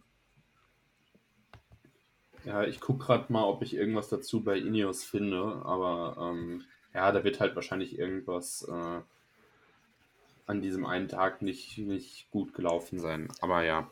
Ich fand ich wür- ihn auch an den anderen Tagen nicht so überzeugend, ja, ne. muss ich zugeben. Ja, ja, ich finde, er hat so ein bisschen Yates-Vibes. Vielleicht ist er so der verschollene Cousin von denen, aber die sind ja auch, dass sie ihre Tage haben, wo sie halt wirklich komplett auf dem Level mit den Besten dabei sind. Und manchmal reicht es halt für so eine einwöchige Rundfahrt, aber für die, ja, für die längeren Rundfahrt ja. sind sie dann einfach irgendwie viel zu inkonstant und haben dann immer halt diesen einen fürchterlichen Tag, der einem halt alles kaputt macht und wo sie dann auch irgendwie nicht zielführend. Aber die gewinnen auch noch einwöchige Rundfahrten. Ja, ja. Also ja, ich sehe ihn halt nicht als, ich stimme dir halt vollkommen zu und sehe ihn halt nicht als drei Wochen Rundfahrmensch. Ja. Ich meine, gut, letztes Jahr hat er, glaube ich, Itzulia Basque Country gewonnen, aber ähm, ich kann mich erinnern, dieses lächelnde Fahrerfoto von ihm öfters mal in Sieger-Grafiken äh, gesehen zu haben. Ich finde jetzt gerade bei Ineos nichts, äh, zugegebenermaßen ja. muss ich die aber mal rüffeln, weil das Webseitendesign, wenn man auf ein Tablet reingeht, echt beschissen ist. Aber, ähm, jo, keine Ahnung. Also ich will auch ist. gar nicht sagen, dass der ein schlechter Fahrer ist, aber wenn, wenn das, wenn das die Main-G C-Hoffnung ist, mit der sie zur Tour fahren, gut. Ich warte dann mal auf das Callout im Besenwagen, weil wir ja wissen, dass da jemand sitzt, der eine ganz andere Meinung zu Daniel Felipe Martinez hat. Aber ähm, ja, können wir mal schauen, wie, wie das dann weitergeht. Ich würde ein Schleifchen um Paris-Nizza rumpacken und äh, ein bisschen weiter südlich gehen. Ist ja gar nicht so weiter, weiter südlich, aber Tireno, Tireno Adriatico. Ähm, Ich meine, ihr habt ja über das Zeitfahren schon gesprochen, weil ich aber in der letzten Folge nicht dabei war, muss ich einfach den Kommentar nochmal lassen. Ähm, Bora kann jetzt anscheinend Zeitfahren, das schiebt mich sehr, sehr giftig an, ähm, gerade in Hinsicht auf die Grand Tours, aber wollen wir da jetzt mal den Bogen nicht überspannen. Ich war auf jeden Fall sehr, sehr positiv überrascht, aber ähm, ja, gehen wir mal rein. Haben Sie alles andere verlernt, oder? Dazu kommen wir dann ja jetzt noch. Es gibt auf jeden Fall eine Etappe, wo ich noch eine kleine Tirade nochmal noch mal ablassen muss. Aber äh, gehen wir erstmal in Etappe zwei rein, was ja auch nochmal ein bisschen mehr sprintmäßig unterwegs war. Brian, bitte führ uns mal durch. Ähm, ja, das war eine ziemlich klassische italienische World Tour Etappe mit zweimal Koratec und Eolo Cometa und Tudor Pro Cycling in der Ausreißergruppe. Und im Prinzip ist eigentlich nicht so viel passiert. Wir hatten noch so eine leichte Hoffnung, weil da war zehn Kilometer vorm Ziel, war noch so eine kleine Welle. Da haben die Sprinterteams aber in Person von Quick-Step und Jumbo eigentlich das Ganze so weit kontrolliert gehabt, dass da nichts mehr passieren konnte. Und letztendlich ist das Feld eigentlich komplett geordnet in Richtung Sprint gefahren. Und was lustig war zwischendurch, Movistar hat versucht, einen Sprintzug aufzubauen. Ähm, haben sie es auch geschafft, irgendwie so vier Kilometer vorm Ziel komplett vorne vertreten zu sein. Und Gaviria war irgendwie so an vierter, fünfter Position. Also sie hatten auch noch ein paar Helfer dabei. Dann kam aber die einzige Kurve in diesem ganzen Finale. Und nach der Kurve war der komplette Movistar-Sprintzug im ganzen Feld verstreut und Gaviria war wieder komplett alleine. Und letztendlich hat er es aber trotzdem noch geschafft, sich in eine halbwegs gute Position zu bringen und ist dann in inzwischen Gaviria zwanzig dreiundzwanzig Manier einfach dreihundertfünfzig Meter vorm Ziel losgefahren, als vorne noch, ich weiß gar nicht, was Van der Poel, der dann noch äh, ein Leadout gefahren ist, oder Quick-Step. Auf jeden Fall hat er einfach mal den Sprint eröffnet und ist losgefahren und hatte dann bei zweihundert Meter auch schon eine ziemlich große Lücke, weil die anderen Sprinter halt alle noch nicht ihren Sprint eröffnet hatten.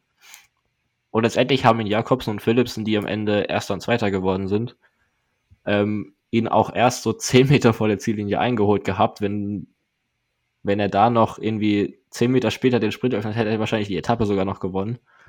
Und Jakobsen hat sich dann eben einen Favoritensieg geholt, auch ähm, vor Philipsen. Das waren die beiden Sprinter, die man auch vor der Rundfahrt so ein bisschen weiter vorne von anderen sehen konnte. Gaviria war auf der drei und Benjamin Gemay ist mit einem Platten die letzten zehn Kilometer oder sowas gefahren, hat dann nach dem Interview erzählt und ist trotzdem irgendwie noch auf, war er Vierter oder Fünfter gelandet. Was auf jeden Fall auch äh, für eine starke Form spricht. Ähm, und sonst hat man in dieser Etappe jetzt aber noch nicht so super viel Wichtiges gesehen. Auch, vor allem auch gut, dass ich eben irgendwie Jakobsen outgecallt habe. Es läuft noch nicht so und komplett vergessen habe, dass er die Etappe gewonnen hat.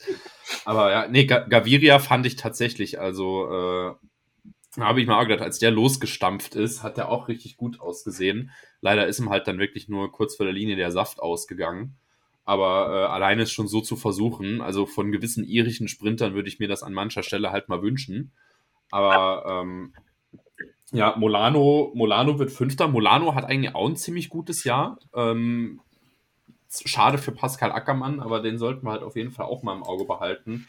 Jo, ähm, und ansonsten äh, Bauhaus auf der sechs, Grönewegen auf der sieben, Consonni, Jordi, Jordi Meus, wie er immer so gerne genannt wird, ähm, auf der neun.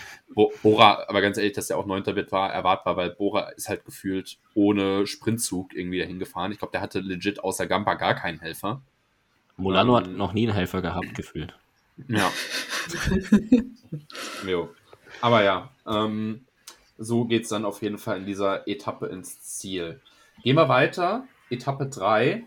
Äh, ah ja, und wieder das Gleiche, nochmal Sprint. Deshalb, Brian, machen wir es kurz für uns durch.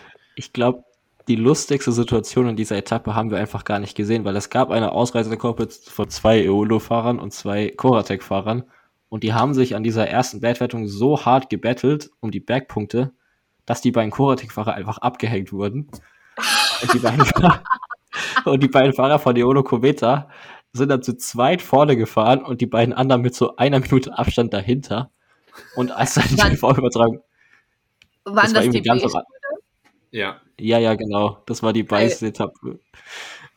Und dann hat man bei T V-Übertragung stand, waren das irgendwie schon zwei Minuten Abstand zwischen den beiden Gruppen und das Feld war dann irgendwie so fünf Minuten dahinter und hat sich Koratek, einer von den beiden ist noch weitergefahren, der andere hat sich zurückfallen lassen und wurde dann irgendwie, die wurden dann irgendwie so innerhalb von zwanzig Kilometern Abstand eingeholt. Und sonst war der Rest der Etappe eigentlich auch wieder komplett typisch Sprintetappe. Bei Tireno ist einfach gar nichts passiert gewesen. Bis dann auf einmal zwölf, dreizehn Kilometer vor dem Ziel Jumbo-Visma komplett geballt an die Spitze gekommen ist, das Tempo hochgeschraubt hat und es dann scheinbar Wind gab, der davor auf der Etappe einfach nie da war und das Feld auseinandergerissen ist. Und da hatten wir vorne eine Gruppe, in der Ganna drin war als Führender, da war ganz viel Jumbo drin, da war Gaviria dabei und Philipsen, glaube ich, auch. Und Ineos hatte noch Tao, glaube ich, vorne. Und der Rest war aber alle hinten. Und dann hatten äh, Quick-Step, Arkea und noch ein paar andere Teams haben dann versucht, dieses Loch zu schließen. Es hat dann bei Arkea dazu geführt, dass irgendwann einzelne Fahrer versucht haben, da alleine nach vorne zu fahren, weil es nicht ganz gut funktioniert hat. Sondern die sich dann eher einfach komplett die Energie geraubt haben, um Buhani in den Sprint anzufahren. Und kam dann aber durch Quick-Step vor allem trotzdem noch zweieinhalb Kilometer oder sowas vor Ziel zum Zusammenschluss. Und es kam zu einem relativ normalen Massensprint, auch wenn natürlich die Sprinter, die am Ende, die davor in der zweiten Gruppe noch waren, jetzt nicht die allerbeste Position hatten. Und dann ist Van der Poel einfach ab sechshundert Meter ein Leadout gefahren für Philipsen, sodass der nur noch hundert Meter sprinten musste, so ungefähr, und sich dann ziemlich souverän vor ähm, Phil Bauhaus durchsetzen konnte. und da die erste Etappe gewonnen hat und auch den ersten Sieg für Alpecin geholt hat in diesem Jahr, die davor noch komplett ohne Sieg waren. Ey, aber dieser Leadout, ey, der, der hat Sachen mit mir gemacht. Also das war wirklich, äh, keine Ahnung, ob das irgendwie, ob man das in die Wiege mitgelegt bekommt, wenn man Niederländer ist und einen Fun im Namen hat, so geile Leadouts zu fahren. Aber gesagt, das hat auch die ganze Zeit so ausgesehen, als würde Van der Poel einfach den Sprint für sie selbst fahren. Und ach, ups, ich habe ja Philipsen noch am Hinterrad. Aber ey, das, das hat wirklich Sachen mit mir gemacht. Also ähm, glaubst du, Bora sollte nächstes Jahr Van der Poel als Leadout-Fahrer verpflichten? Auf jeden Fall, ähm, ganz klar. Ähm, auch überhaupt aus gar keinem anderen Grund, auf jeden Fall. Ähm, aber ja, auf jeden Fall. Das war also nicht so aufgefallen, aber da war schon Matthew Walls. Ja, genau, für Matthew Walls als Leadout. Genau, so muss das sein. Nee, aber ich, ich meine für... Achso, nee, Lena, bitte. Ich fand noch so geil, auf Twitter hat, ich glaube, David Decker am Tag vorher ja. einen ellenlangen Post gemacht, von wegen, dass Van der Poel halt ein Kack-Leadout-Fahrer ist und dass der halt viel zu stark ist und dass der zwar super viele Talente hat, aber Leadout kann er halt wirklich nicht und dass doch Alpecin mit dem Quatsch aufhören sollte. Ich glaube ich glaub einfach, Mathieu hat das persönlich genommen. Der hat den Ey. Post gesehen, da hat sich gedacht, nee. Aber man muss dazu sagen, das Leadout davor war auch nicht so geil am, am Tag das war, davor. Das war schon scheiße, das stimmt. Das Leadout davor war jetzt wirklich nicht so, nicht so ideal. Aber das, das am nächsten Tag war halt dafür erste Sahne. Also echt, ey, aber das war, das war komplett der Wahnsinn. Aber ähm, ja, äh, also Philipsen Twitter, ist es Twitter. Ähm, Philipsen ja, gewinnt dann die Etappe. Ich muss sagen, hinten dran, obwohl er eigentlich richtig geil positioniert war, aber Phil Bauhaus hatte halt wirklich keine Chance, irgendwie an denen vorbeizukommen. Aber trotzdem, ich glaube, mit dem zweiten Platz kann er da super zufrieden sein. Äh, Germay, diesmal wahrscheinlich ohne Platten, wird Dritter. Ja, und dann ähm, Muschetti, Conseni, Wout van Aert, der mir ehrlich gesagt während der Rundfahrt eigentlich sonst gar nicht so viel aufgefallen ist, außer vielleicht nochmal zu den späteren Etappen, wo wir noch dazu kommen. Wird Sechster, jo, und dann Grönewegen, Jakobsen und Jordi Meus äh, machen dann Plätze acht bis zehn. Gut, aber ähm, jo, wie gesagt, es war ja auch nochmal eine, eine Kurve in der Anfahrt, war dann halt wahrscheinlich bei Positioning nochmal eher semi-optimal. Das, also ein bisschen out of topic, mir ist das tatsächlich im Deutschen schon häufiger aufgefallen. Das ist tatsächlich Binyam. Also eritreische Namenskonventionen funktionieren nicht wie unsere. Die haben nicht das Konzept Vorname, Nachname, sondern die bekommen halt den Namen ihres Vaters und Großvaters. Und Germay ist einfach der Name von Binyams Großvater. Und ich habe mal nachgefragt und man soll halt einfach Binyam sagen. So, wo es bei uns höflicher wäre, halt dann gegebenenfalls den Nachnamen einfach zu verwenden, wenn man über sie redet. Jo. Ich, ich lese halt einfach nur aus der Ergebnisliste ab, muss ich dann, muss ich dann ehrlich gesagt so ganz trocken sagen. Ähm, aber ja, ich glaube, da hatten wir, ich glaube, da hatten wir auch schon lange drüber gesprochen. Nur, ähm, jo, Vorbereitung ist ja bei F K W nicht so unseres. Ich glaube, das sollte ja zu diesem Zeitpunkt dann irgendwie schon mal klar sein. Wir, wir, wir sind auch nicht die Einzigen. Also jetzt nicht, ja. dass wir die Einzigen sind, die das so regeln. Mir ist das tatsächlich, irgendjemand hat das, glaube ich, den englischen Kommentatoren mal erzählt oder so. Oder die machen vielleicht mehr, mehr Recherche, ich weiß es nicht. Aber ja. das ist tatsächlich sehr häufig, dass es halt, äh, ich meine, ist ja auch logisch mit vorne, also du musst ja erstmal wissen, dass das bei denen anders läuft mit der Namenskonvention als bei uns. Jo. Gut, ähm, machen wir Etappe drei zu. Gehen wir rüber zum ersten, sagen wir so, für, für einige das Highlight dieser Woche, ähm, Etappe vier. Und äh, ich, da ich mich ein bisschen vorbereiten muss, äh, gehen wir den Klassenweg. Brian, bitte erläutere mal, was da alles abgegangen ist.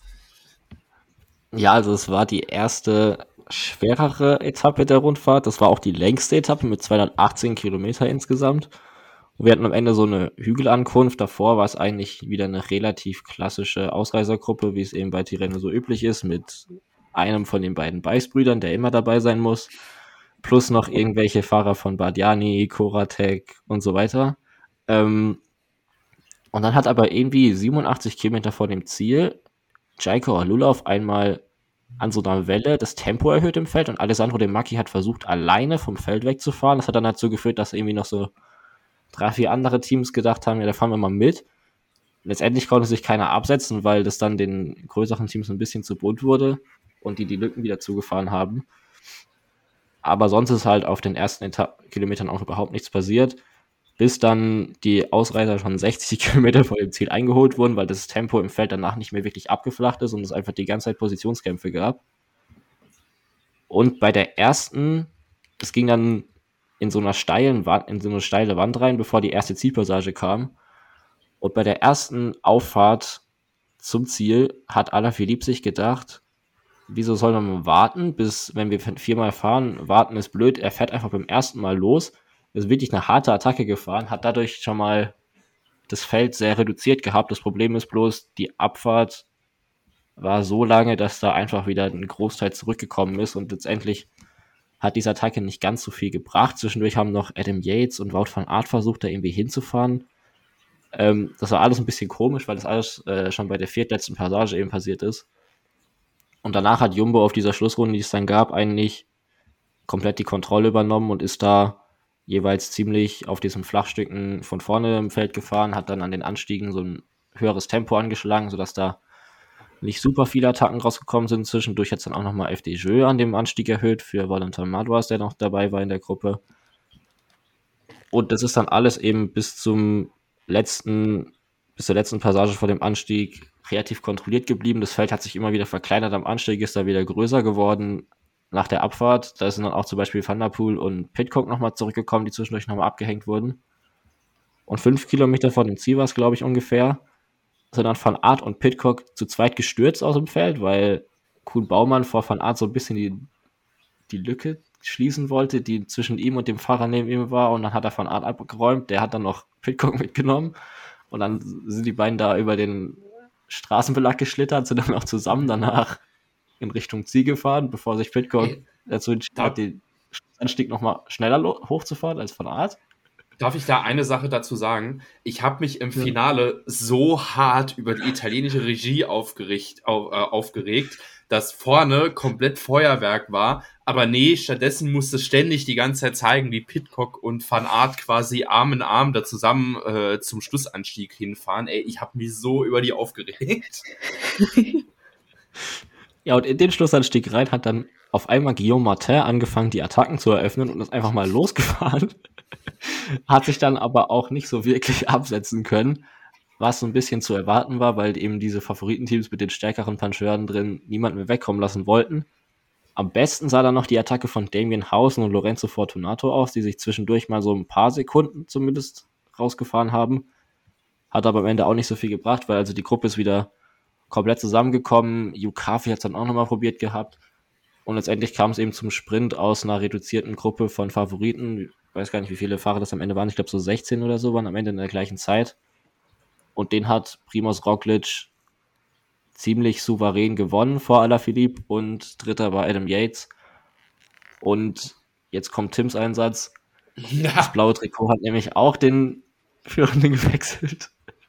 Ja, ähm, also Lennart Kemner wurde zwar an dem Abstieg ein kleines bisschen abgehängt, der ist dann mit fünf Sekunden äh, Nachschub, ist er dann ins Ziel gekommen, aber es hat gereicht, um ins blaue Trikot zu kommen und ich glaube, dann war äh, ja, in Radsport Deutschland mal Nationalfeiertag gefühlt, aber ähm, das hat auf jeden Fall sehr, sehr giftig angeschoben. Jetzt weiß ich nicht, wie ich weitermachen soll, ehrlich gesagt. ähm, Aber zu dem Zeitpunkt habe ich mir persönlich gedacht, G C Kemner ist real. Ich hatte ja, jetzt muss ich alte Tweets rauskramen, im Dezember irgendwann mal äh, einen Tweet abgesetzt gehabt, so ja, lass Kemner mal bei einer Rundfahrt, bei einer Einwochen-Rundfahrt auf G C fahren. Äh, ich habe damals, glaube ich, Paris-Nizza gecallt, ähm, habe mich dann nur leider in der Rundfahrt vertan, aber in dem Moment habe ich mir schon gedacht, ey, jetzt geht's aber ab. Jetzt mal ganz ehrlich, hättet ihr zu dem Zeitpunkt Kemner zugerechnet, da wirklich in, in der G C was anzurichten? Nee.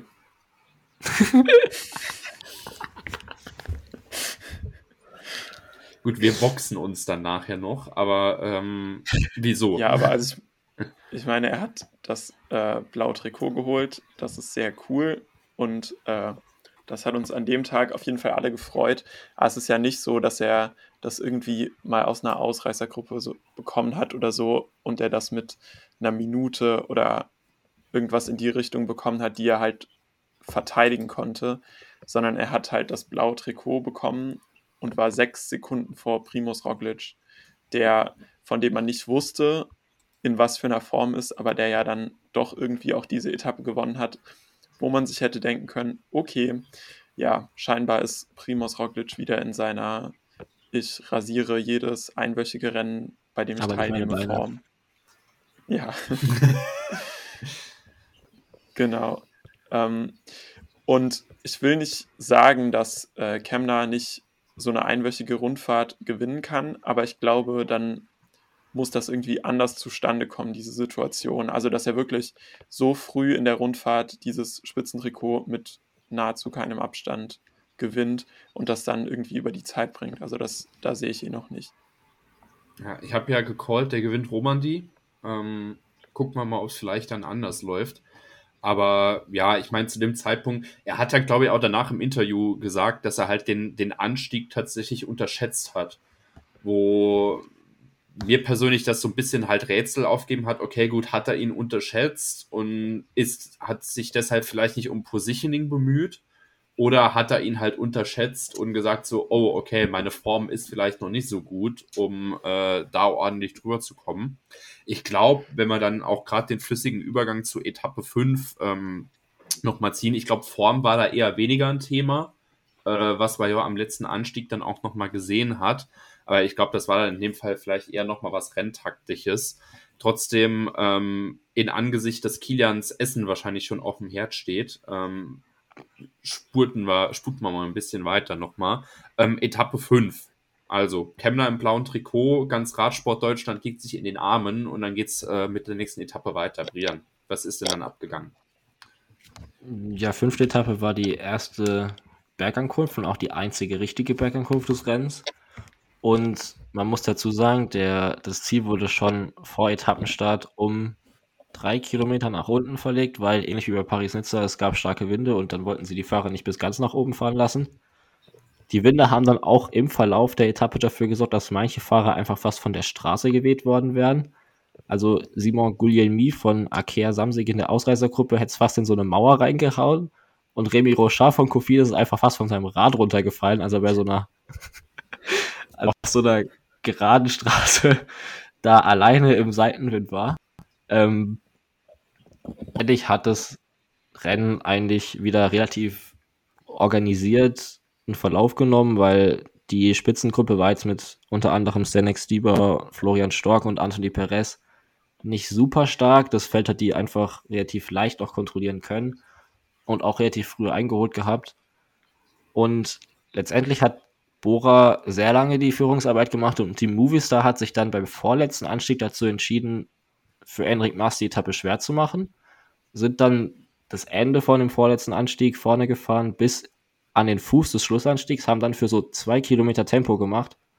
Da waren aber die Helfer aus und es war vorbei mit Tempo auch bei Movistar und Enric Mas war allein in dieser Gruppe. Hat Bora wieder das Tempo übernommen und wenig überraschend einfach ein eher mildes Tempo angeschlagen, weil das Lennart Kemna eben zuträglich ist, wenn da kein super hohes Tempo die ganze Zeit gefahren wird. Und so ging es eigentlich bis so sechs Kilometer vom Ziel, glaube ich, ungefähr.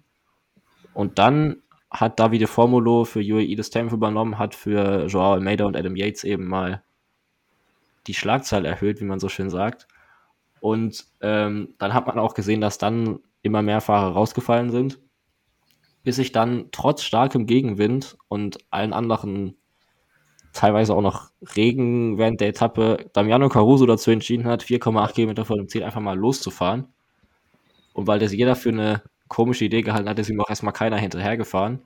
Das Problem war bloß, in der zweiten Gruppe war sich keiner so richtig einig, wer da jetzt Führungsarbeit leisten soll. Deshalb ist sein Vorsprung einfach relativ schnell angewachsen und auch einfach nicht gesunken, weil dahinter haben sich im Gegenwind immer wieder alle angeguckt, keiner wollte die Führungsarbeit leisten.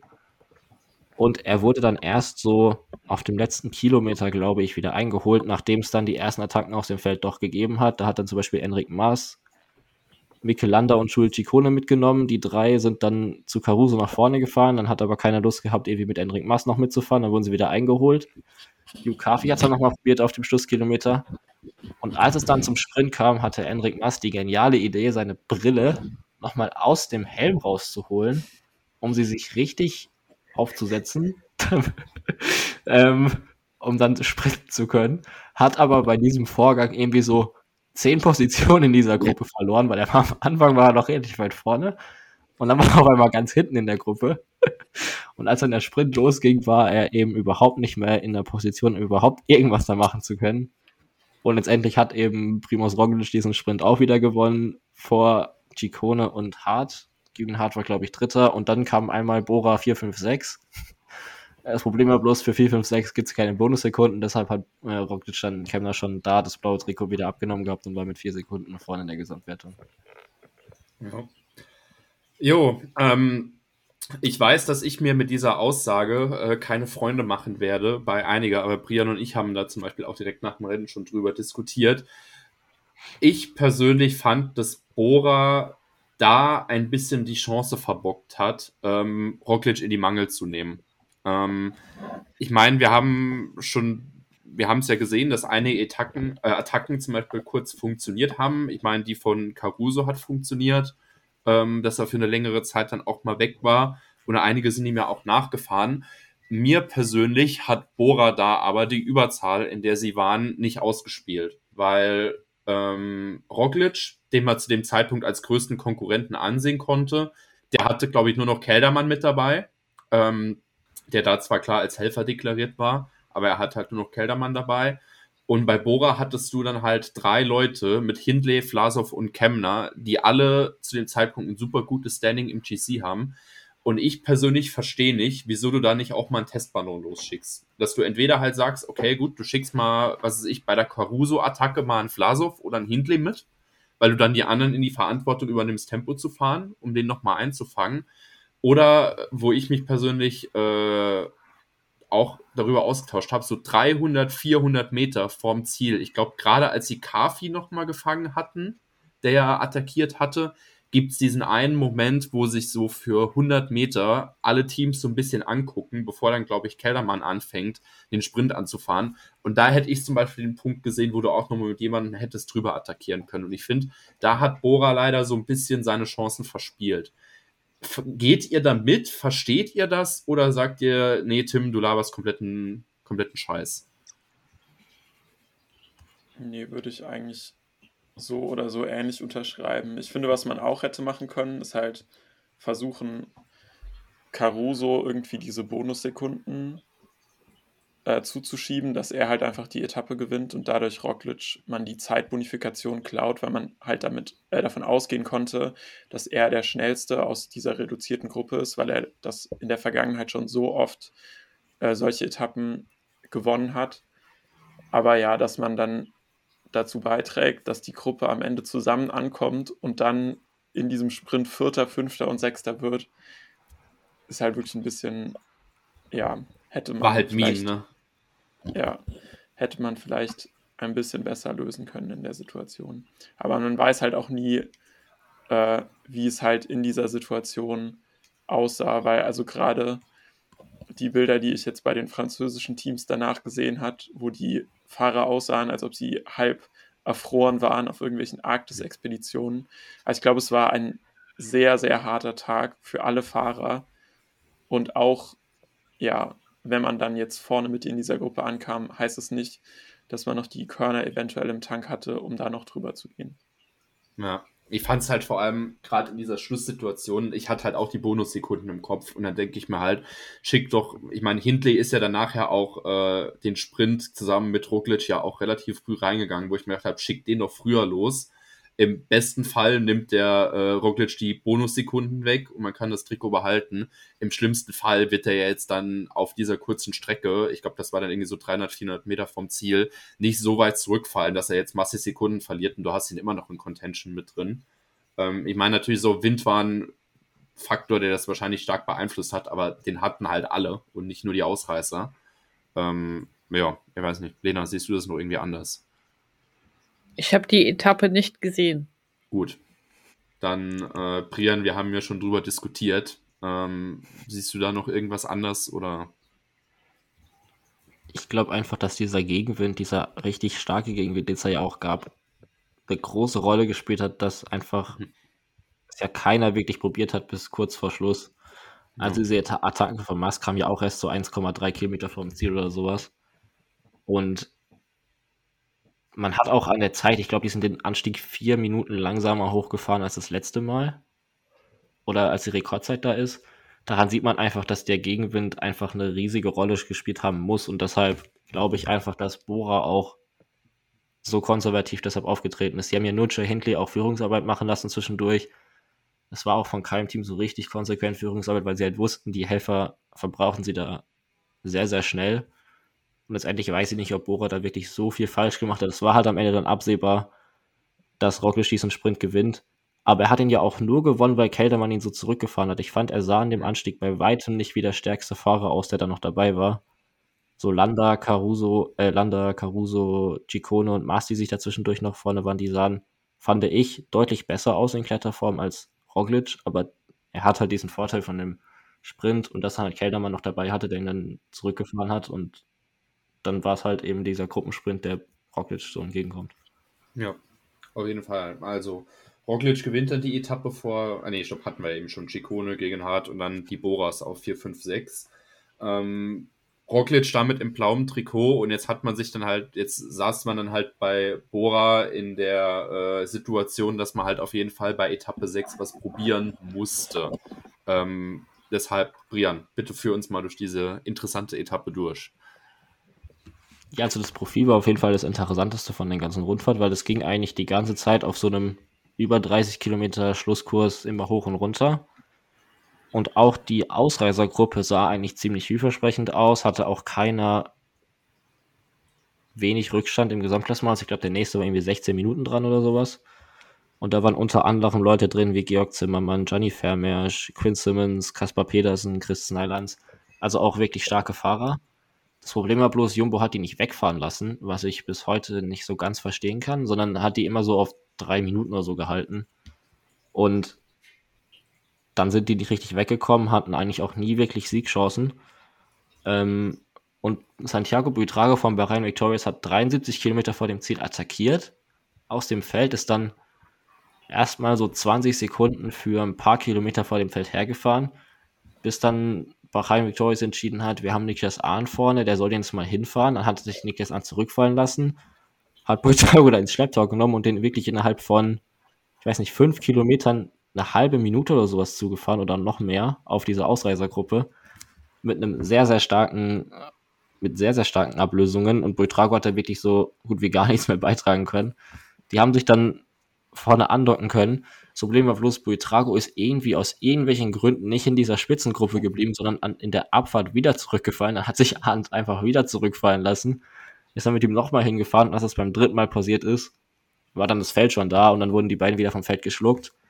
Ähm, der Rest der Ausreißer hatte dann auch nicht so super viel Chancen und Jumbo hat das Feld eigentlich immer weiter ausgedünnt. Die sind dann auch an dieser schwersten Steigung, die es gab, so ungefähr vierzig Kilometer vor dem Ziel, auf einmal mit Wout van Aert ein richtig hohes Tempo hochgefahren, sodass dann am Ende wirklich nur noch die allerbesten Kletterer und G C-Kandidaten dabei waren. Ähm, und dann hat sich in der letzten Runde auf einmal eine Attacke mit Vlasov, Guillaume Martin war da noch dabei, Alex Aramburu und Carlos Verona. Die vier sind weggefahren und hatten zwischendurch auch wirklich einen großen Vorsprung, weil Jumbo-Visma hatte nicht mehr viele Helfer übrig. Ähm, und die anderen Teams haben sich natürlich so ein bisschen zurückgehalten erstmal. Und es sah zwischendurch wirklich gut aus, dass diese Gruppe durchkommen kann. Das Problem war dann bloß, U A E und Ineos haben so ein bisschen Angst um ihre Podiumsplatzierungen bekommen und haben dann Jumbo in der Tempoarbeit unterstützt. Und dann ist der Vorsprung immer weiter runtergesunken und die haben sie dann in dieser letzten Rampe doch noch äh, eingeholt. Und letztendlich haben dann da wieder die großen G C-Kapitäne das Tempo erhöht. Mikel Landa hat da rein attackiert in diese Kopfsteinpflaster-Passage, die es am Ende dann noch gab. Und hat sich dann damit Enric Mas, Roglič und ein paar anderen Leuten noch ähm, absetzen können. Und die sind dann am Ende auch wieder einen Sprint aus einer kleinen Gruppe herausgefahren. Und am Ende hat auch wieder Primož Roglič diese Etappe gewonnen. Ähm, Dieses Mal hat Enric Mas sich auch nicht die Brille aufsetzen müssen, deshalb ist er den Sprint von vorne gefahren und hat dann einen vierten Platz belegt, weil die anderen halt trotzdem noch schneller sind als er in so einem Sprint, der auch noch leicht bergab geführt hat. Aber letztendlich war es dann eben wieder Roglič vor, ich glaube, diesmal war Hart Zweiter und Dritter müsste Almeida gewesen sein, wenn ich mich nicht erinnere. Ja. Aber insgesamt eben wieder so eine erwartete Ausgang, nachdem die Gruppe da stand. Ich habe extra meinen Spaziergang verschoben, um den möglichen Guillaume Martin-Etappensieg live mitverfolgen zu können. Ich wurde enttäuscht. Ja, ich, ich wurde auch enttäuscht. Also, man kann halt natürlich verstehen, dass U A E und, und Ineos da ihre eigenen Interessen verfolgt haben, aber Vlasov war halt vorne und ich habe mich in dem Moment so aufgeregt, dass die danach für Arbeit gemacht haben, ähm, weil ich doch auf einmal noch äh, die kleine Chance gesehen habe, dass das blaue Trikot doch auf, eine, auf den Schultern eines Bora-Fahrers in die letzte äh, oder auf der siebten Etappe getragen wird.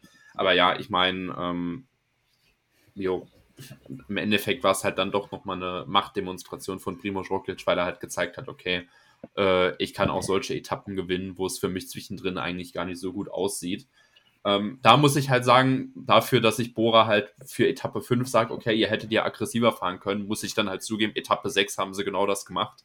Ähm, dass es nicht funktioniert hat, ist dann in dem Moment halt schade. Aber ja, ähm, Roglič gewinnt. Äh, Kilian, bitte. Oh ja, sorry, nee, äh, erzähl kurz noch weiter. Ich habe gerade eh den Faden verloren, alles gut. Okay, ich finde es ein bisschen witzig, weil es ist ja theoretisch bei Paris-Nizza und Tireno das Gleiche passiert, nämlich dass ein crazy guter Slowene drei Etappen gewonnen hat. Und ich finde es witzig, auf was für unterschiedliche Art und Weisen es passiert ist, weil bei Paris-Nizza hat U A E immer voll geballert, damit Pogacar halt seine Chance bekommt, die Etappe zu gewinnen, zum Beispiel auch auf der letzten noch. Und bei Tireno hat Roglič dreimal einfach aus Versehen gewonnen, weil er halt der Beste war. Bei der ersten Etappe wollte ja Jumbo scheinbar laut Interviews und so eigentlich für Van Aert fahren. Van Aert legt sich hin, Roglič ist halt der Beste. Bei der nächsten Etappe greift Caruso an, andere Teams fahren Jumbo, die keinen Helfer mehr haben, die Lücke zu, Roglič gewinnt den Sprint und hier dann halt irgendwie auch wieder. Das äh, fand ich sehr witzig. Aber an der Stelle. Ich habe eine Frage. Was hat Jumbo da denn, vor allem bei der Etappe, über die wir gerade gesprochen hatten, also was war das denn? Warum hat man denn seine Helfer so früh verschlissen? Man ist da nicht mit dem A-Team, das zur Tour hinfährt und alles in Grund und Boden fahren kann. Also es ist jetzt kein schlechtes Team, aber wozu? Das war unnötig. Also naja, warum? Man hat noch den Kellermann gemacht.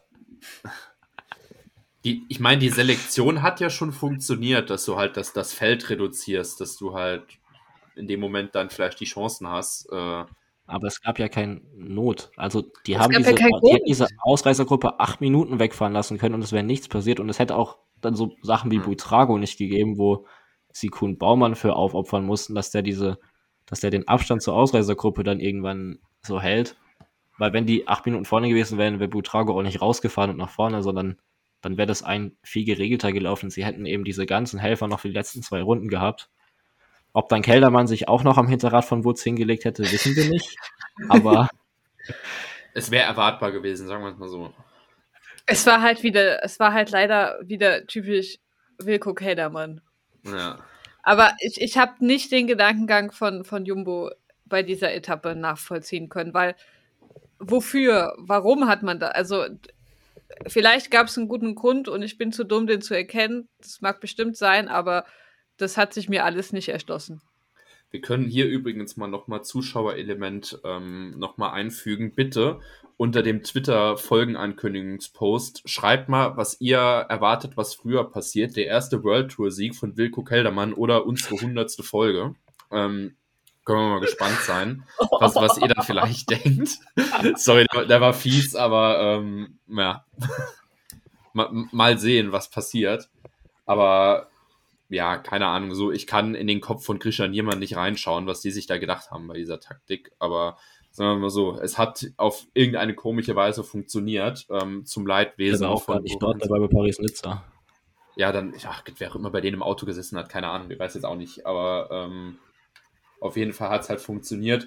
G C sah dann nach äh, Etappe sechs wie folgt aus. Roglič vorne, Almeida auf der zwei, vor Gegenhardt auf der drei. Kemner rutscht dann auf die vier runter ähm, vor Ciccone. Dann haben wir das spanische Duo aus Maas und Landa. Yukafi, Vlasov auf der neun und Thibaut Pinot auf der zehn. Was mich irgendwie so, es ist mir, ich habe keine Ahnung, wie der da gelandet ist, aber es freut mich irgendwie so. Keine Ahnung. Jo, ähm, Etappe sieben, die letzte, war dann noch einmal Sprint und ich glaube, das können wir eigentlich relativ kurz durchgehen, deshalb Brian, bitte äh, einmal das Übliche. Ja, also wir hatten diesen, wir haben die ja schon angesprochen, das war diese komische Etappe mit dem Anfang Berg und dann nach achtzig Kilometern war lineal und dann war einfach nur noch komplett flach an der Küste entlang auf so einem Rundkurs. Aber in diesem bergigen Teil hatte sich eine achtköpfige Ausreißergruppe abgesetzt mit unter anderem Nance-Peter, Lorenzo Fortunato, Mikkel Honoré. Und die haben dem Feld ordentlich Probleme bereitet, weil das Feld hatte zwar, glaube ich, bei T V-Übertragung statt irgendwie nur so zwei Minuten Rückstand oder zweieinhalb und es waren noch achtzig Kilometer übrig oder so, aber die haben die halt nicht runterbekommen, weil diese acht Fahrer vorne relativ stark waren und sich auch wirklich einig waren. Und man hat an den, an den, an den Gesichtern von den Helfern gesehen hinten, dass die einfach wirklich all out gefahren sind, aber diese Lücke nur so sekundenweise immer runtergetropft ist und dann saß irgendwie so fünfundzwanzig Kilometer vorm Ziel, waren sie, glaube ich, kurz davor, sie einzuholen. Dann sind aber so hinten ein paar Helfer rausgeflogen, weil die einfach nicht mehr konnten und die Gruppe konnte den Vorsprung auf einmal wieder ausbauen und dann hat es sich so ein relativ langes Rennen entwickelt, ähm, bis dann drei Kilometer vorm Ziel die Ausreißer doch eingeholt wurden und die französischen Sprinterteams Cofidis und Arkea dieses Feld angeführt haben, ähm, bis auf die letzten, ich weiß gar nicht, es war, es ging, glaube ich, sogar bis zum Schlusskilometer ungefähr, dass die beiden Teams vorne waren.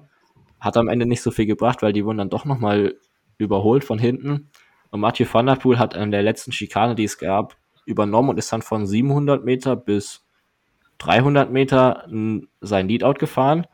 Und Davide Ballerini hat sich umgeguckt, hat gesehen, Fabio Jakobsen ist nicht an seinem Rad, ist dann aber trotzdem einen Sprint angefahren und, und Jasper Philipsen am Hinterrad hat das nicht ganz so viel Sinn gemacht.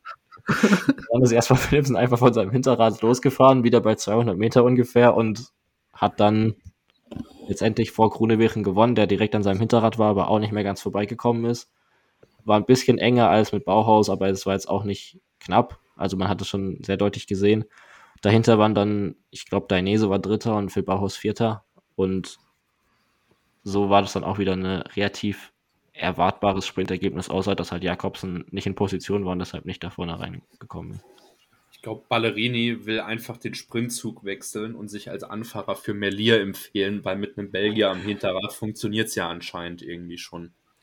Aber ja, ähm, Philipsen gewinnt die Etappe und ähm, ja, zeigt damit auch, ich glaube, es war trotzdem immer noch erst der zweite World Tour Sieg dieses Jahr für, oder der zweite Sieg überhaupt für Alpecin, was ich persönlich eigentlich gar nicht so erwartet habe, dass die jetzt erst den zweiten packen, aber ähm, gut, wahrscheinlich, weil ich auch noch denke, dass Merlier immer noch bei Alpecin fährt, aber ähm, naja, aber trotzdem. Am G C verändert sich dann eigentlich nichts mehr, was ich persönlich noch ganz witzig fand. Anscheinend ist Lennart Kemner den Sprint für Jordi Meus angefahren, weil äh, der wird Zwölfter, während Meus Achter wird. Ähm, ja, keine Ahnung. Oder vielleicht war er noch auf der Jagd. Ja, genau. Jetzt, wo ne, Ackermann, Ak- jawohl, Bauhaus, Ackermann, äh, Kemner in der Reihenfolge. So muss es sein. Aber ja, damit haben wir dann auch den Tireno hinter uns gebracht. Roglic gewinnt vor Almeida und gegen Hart. Das hat sich halt eigentlich am G C nichts mehr verändert. Deshalb äh, können wir das getrost übernehmen aus der, äh, aus der Besprechung der vorherigen Etappe. Wie ist denn vielleicht so euer Fazit jetzt dieser zwei Rundfahrten? Ich meine, dass Pogacar sich jetzt erstmal in einer sehr starken Form gezeigt hat, ähm, kann jetzt in Hinsicht Spring Classics und vielleicht auch nochmal in, in Hinsicht Tour ganz interessant sein. Roglic persönlich finde ich super interessant, weil ähm, ich eigentlich noch so gar keine Erwartungen für ihn habe in Richtung Giro. Ähm, könnte das jetzt schon vielleicht ein Zeichen sein oder wie beurteilt ihr das so? Ich habe in unserem Tippspiel gesagt, Roglic gewinnt Tireno und Roglic hat Tireno gewonnen. Das Einzige, was mich überrascht hat, war das Zeitfahren, weil Jumbo da dezidiert nicht drauf gefahren ist, aus Gründen, die wir alle nicht kennen. Und ich glaube auch, Roglic wird einen guten Giro fahren. Gut, also gucken wir mal, wie sich das weiterentwickelt. Ähm, wollen wir noch zehn Minuten dazu verschwenden, oder nicht verschwenden, oder dazu verwenden, ähm, uns nochmal über das Rennen zu unterhalten, was am Samstag ansteht. Milano Sanremo. Mit welchen Erwartungen geht ihr denn in das Rennen rein? Oder ich stelle die Frage eher mal so, wo attackiert Pogacar? Wo seht ihr das? Poggio. Ja. Denkst du, das wird dann auch reichen? Ach. Pogacar hat das Potenzial, jedes Monument zu gewinnen. Aber das Monument, das am schwierigsten wird, ist Milano Sanremo, weil das ist einfach zu leicht für seine größten Stärken. Und genug Leute können ihn da angreifen, dass es da einfach schwierig wird. Ich finde es halt so ein bisschen... Ähm, es sind ja jetzt schon mehrere Takes nochmal rumgeflogen. Ich habe schon gelesen, dass Mohoric das anscheinend nochmal wiederholen soll. Ähm, Pogacar ist natürlich groß äh, gehandelt. Binjam Girmay, den Namen habe ich auch schon mehrmals irgendwo gesehen. Ich habe halt so ein bisschen das Gefühl, ich gehe mit, dass es für Pogacar schwierig wird, aber das liegt nicht nur dran, weil der Poggio zu leicht ist, sondern natürlich wird halt auch jedes Team den Blick auf einen Blick auf den werfen. Wenn die halt sehen, okay, Pogacar versucht sich am Poggio irgendwo vorne zu positionieren, werden die halt Tempo fahren, wie, wie sonst was. Um, dass ich das ja, ja, ja, natürlich, da bin, ich, da bin ich vollkommen bei dir. Das meine ich mit, das ja. ist zu leicht. Also, ja. das, also andere Fahrer und andere Teams können ihn da halt viel zu einfach ausbremsen, als, als das bei, bei anderen Rennen der Fall ist. Und das ist, das ist so das Grundproblem, dass er einen zu großen Namen hat und dass seine Stärken da, so doof es klingt, zu schwach sind, als dass er sie in, in vollem Umfang, wie, wie wir sonst immer in seinem Terminator-Mode kennen, ausfahren können. Ja, ich weiß nicht, mein Take ist, dass wir dieses Jahr nach Stuyven, Solo und Mohoric äh, Abfahrt, ich glaube, wir werden dieses Jahr mal wieder einen, ich nenne es jetzt mal klassischen Sprintersieg sehen. Ich habe das Gefühl, also vor der Saison hatte ich Olaf Koy getippt gehabt, ähm, der fährt jetzt, glaube ich, gar nicht mit. Ähm, was man natürlich aber zu dem mhm. Zeitpunkt noch gar nicht absehen konnte. Ähm, ich habe das Gefühl, das wird einfach nochmal ein klassisches Sprinter-Ding. Aber wer das dann gewinnt, ich glaube, ich habe Van Aert getippt äh, oder Van der Poel, ich weiß gar nicht mehr. Also Van der Poel natürlich jetzt nicht klassischer Sprinter, aber dass der natürlich auch anziehen kann, wissen wir. Ähm, ich habe das Gefühl, das wird nochmal so ein Ding. Habt ihr da ein ähnliches Gefühl oder erwartet ihr doch vielleicht irgendwie einen Husarenritt von irgendeinem Fahrer, den wir gar nicht auf dem Zettel haben? Oder Kilian, ich frage eher mal, fährt Vendrame mit und wenn ja, gewinnt er das? Auf jeden Fall, das wollte ich gerade auch als kleinen Geheimtipp sagen, weil den haben ja auch Podcast-HörerInnen auf jeden Fall noch nicht so auf dem Zettel. Ähm, ja, ich könnte es mir auch vorstellen, dass es so kommt, wie du sagst. Vielleicht, weil, also ein richtig großer Sprint ist es ja meistens eh nicht, aber dass diese ganzen hochtalentierten Einzelfahrer sich gegenseitig so schachmatt setzen am Poggio, dass dann am Ende doch wieder eine kleine Gruppe zusammenkommt und aus der dann halt ein Fahrer gewinnt. Ob das jetzt Vendrame ist, der der große Favorit ist, ähm, ist dann noch dahingestellt. Aber ich könnte mir zum Beispiel auch vorstellen, dass einer von den Lotto-Kapitänen, Youn oder Dely, am Ende vorne mit dabei sein könnte und sowas gewinnt. Ähm, oder halt ein Fahrer so von dem Kaliber, der dann irgendwie dranbleiben kann, falls es halt richtig schnell wird am Poggio, aber der dann trotzdem nicht so einen langen Abstand hat auf dieser Abfahrt, dass er nicht nochmal ranrollen kann. Ja, Brian, wie siehst du das? Ich kann mir ehrlicherweise beides vorstellen, aber ich glaube, die ganz reinen Sprinter haben keine Chance, weil U A E einfach ab der Cipressa das Tempo so hoch machen wird, dass die alle rausfallen werden, also so Sam Bennett, vielleicht auch Peter Sagan, Kevin oder diese ganzen Leute, die äh, die ganzen reinen Sprinter, die am Start stehen, die auch nicht, sonst nicht über richtige Hügel kommen, haben, glaube ich, keine große Chance. Bei Dely, bei vielleicht Philipsen, da bin ich mir nicht ganz sicher. Solche Leute kann ich mir in einer für sie idealen Welt vorstellen, dass am Poggio eben das Tempo dann durch die Attacken irgendwie neutralisierter ist und dass sie es dann noch in so einer Gruppe drüber schaffen können, die am Ende aufschließen kann zur Spitze. Aber die ganz reinen Sprinter, an die glaube ich nicht wirklich. Ähm, kann mir aber natürlich vorstellen, dass irgendwie so eine fünfzehn-, zwanzig-Mann-Gruppe ankommt. Vielleicht kommt auch Demar wieder mit drüber. Ich kann, also so wie der bei Paris-Nizza diese Anstiege hochgefahren ist, kann ich mir das auch vorstellen, dass es so jemand ist, den, der dann in so einer Gruppe noch dabei ist. Aber ich bin mir nicht ganz sicher, ehrlicherweise. Und ich kann mir auch vorstellen, dass sich Pogacar mit einfach vier, fünf anderen stärkeren Kletterern noch absetzt und dann so eine kleine Gruppe ankommt. Ja, Demar wäre auch mein... Demar wäre auch mein Geheimtipp. Also der, der war auch letztes Jahr schon sehr gut. Der ist in der Kletterform sehr gut. Das wäre so ein bisschen mein, mein Black Horse, mein Geheimtipp. Bei Arno Demar, der Kopf, das ist nicht das Klettern, wo ich das Problem sehe, sondern das Positioning. Wir haben jetzt auch bei Paris-Nizza gesehen, dass es für ihn noch schwierig ist. Und beim Poggio ist das eigentlich essentiell, eine gute Position zu haben, während du da reinfährst und während du da hochfährst. Und da könnte es einfach noch zu früh für ihn sein, dass er das einfach noch nicht so gut kann. Ich habe gerade noch mal die aktuellen Windvorhersagen gecheckt. Das ist ja beim Poggio tatsächlich sehr relevant. Wir hatten letztes Jahr Gegenwind. Deswegen sind zum Beispiel die Attacken, wie sie auch Pogacar gefahren hat, mehr oder weniger im Nichts geendet. Und dieses Jahr gibt es Rückenwind. Also ich könnte mir gut vorstellen, dass wir eine kleine Gruppe mit fünf Leuten im Ziel haben letztlich. Wo dann so Leute wie Pogacar, Wout van Aert mit drin sind. Also die, die gut diese Attacke mitgehen können, die gut positioniert sind. Und dass wir dann am Ende aus vier bis sechs Leuten einen Sprint sehen. Ja, ich meine, einen, den ich jetzt persönlich hier auf der Startliste vermisse, der vielleicht da gut reingepasst hätte, wäre Tim Merlier. Wir haben ja schon über ihn gesprochen, ähm, der ja auch gezeigt hat, dass er ein kleines bisschen hügel- und bergfest ist. Ähm, ich finde da Quick-Step, die werden wahrscheinlich auf Alaphilippe gehen, wo ich aber persönlich relativ wenig Erfolgschancen sehe. Ähm, ein Fahrer, sorry, ich habe gerade John Degenkolb gesehen und komischerweise sehe ich bei D S M nicht so richtig jemand anderen, für den sie fahren können. Deshalb sage ich immer, Degenkolb gewinnt das. Aber ähm, ein Fahrer, den ich persönlich eigentlich da noch ziemlich interessant finde, ist nicht Demar, sondern einen anderen Franzosen, ähm, Christophe Laporte. Weil ich könnte mir gut vorstellen, dass äh, Jumbo vielleicht mit zwei Karten fährt, dass die halt klassisch sagen, okay, wir schicken Van Aert da äh, den Poggio hoch, und lassen den, was weiß ich, Pogacar am Hinterrad hängen, dass er ihm im Sprint abziehen kann.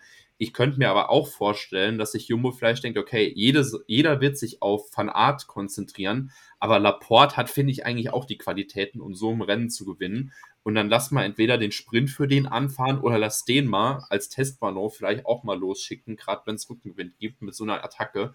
Das ist jemand, den man meiner Ansicht nach auf jeden Fall mal noch im Auge behalten sollte. Ähm, dass da vielleicht noch irgendwas passieren könnte.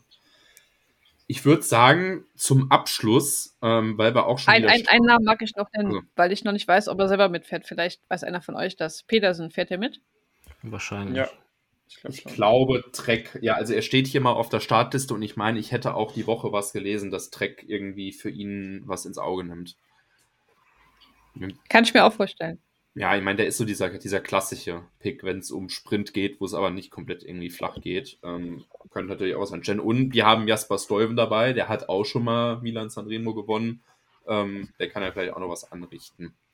Ich möchte jetzt aber ähm, zum Abschluss, weil wir auf die, stramm auf die zwei Stunden zugehen, ähm, euren Renntipp haben. Wer gewinnt am Samstag jetzt Milan Sanremo? Ich weiß... Die Chance, dass irgendjemand von uns richtig liegt, ist wahrscheinlich sehr, sehr gering. Aber ähm, für Prestige und damit hier irgendjemand nachher braggen kann, so ja, ich hab's ja gewusst, ähm, frage ich mal in die Runde. Brian, was Fernando denkst du? Gaviria. Gaviria gewinnt Milan Sanremo. Nein, das war ein Spaß. Ich sehe hier auch Luis ähm, Maas. Äh, der könnte doch vielleicht auch nochmal ganz gut fahren, nach dem, was ich für die Nacht bei der Vuelta für ihn getippt habe. Nee, bitte, go also ahead. Also Gaviria hat es in den früheren Jahren schon einmal über den Porto drüber geschafft. Ich will nur einmal kurz, um das anzumerken hier. Aber ich sag Caleb Ewan. Du sagst Caleb Ewan. Kilian. Das ist fies, weil da hatte ich auch gerade drüber überlegt. Ich sag, ja komm, scheiß drauf, Cosnefroa. Cosnefroa. Interessant. Lena, wen sagst du? Pedersen. Pedersen. Ich tue mir super schwer mit meiner Auswahl. Sam Bennett. Ey, ich habe gest, hab gestern schon gejoked, dass, Niels Pol, dass der lange Deutsche Niels Polit einfach solo über den Poggio macht und das gewinnt. Ähm, ich, ich bleibe aber bei meinem Pick. Ich sag, Laporte kriegt das irgendwie hin. Irgendwie habe ich das Gefühl, dass wir, äh, am, dass wir morgen dann einen Franzosen in einem gelben Trikot jubeln sehen werden. Also ich sage Laporte. Gut, dann würde ich sagen, bei Kilian ist das Essen wahrscheinlich jetzt schon kalt, aber ähm, würde ich sagen, ver- verabschieden wir uns mal für heute. Ich habe noch, ganz wichtig, noch ähm, eine Bitte von dem Kommentatoren-Duo bekommen von Robert Benk und Jens Vogt, gibt euch die ganzen acht Stunden. Ähm, die scheinen anscheinend äh, was vorbereitet zu haben, aber ich kann es nur empfehlen, wenn ihr ähm, euch nach zwei Stunden Podcast mit uns denkt, oh, wir können uns doch nochmal acht Stunden Podcast und eine halbe Stunde Rennaction geben. Schaut euch auf jeden Fall das Rennen an. Und ähm, ja, ansonsten bleibt mir nichts anderes üblich, übrig, als mich bei meinen Co-Hosts zu bedanken. Erstmal Lena, vielen lieben Dank. Dankeschön, au revoir. Kilian. Äh, Arrivederci. Jawohl. So, Brian. Katalonien-Rundfahrt, ich erwarte jetzt noch die dritte Sprache.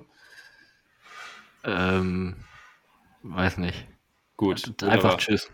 Trotzdem vielen Dank. Ne? Wir wünschen euch viel Spaß bei Milano Sanremo und nächste Woche bei Katalonien. Und dann hören wir uns wieder. Ciao, ciao.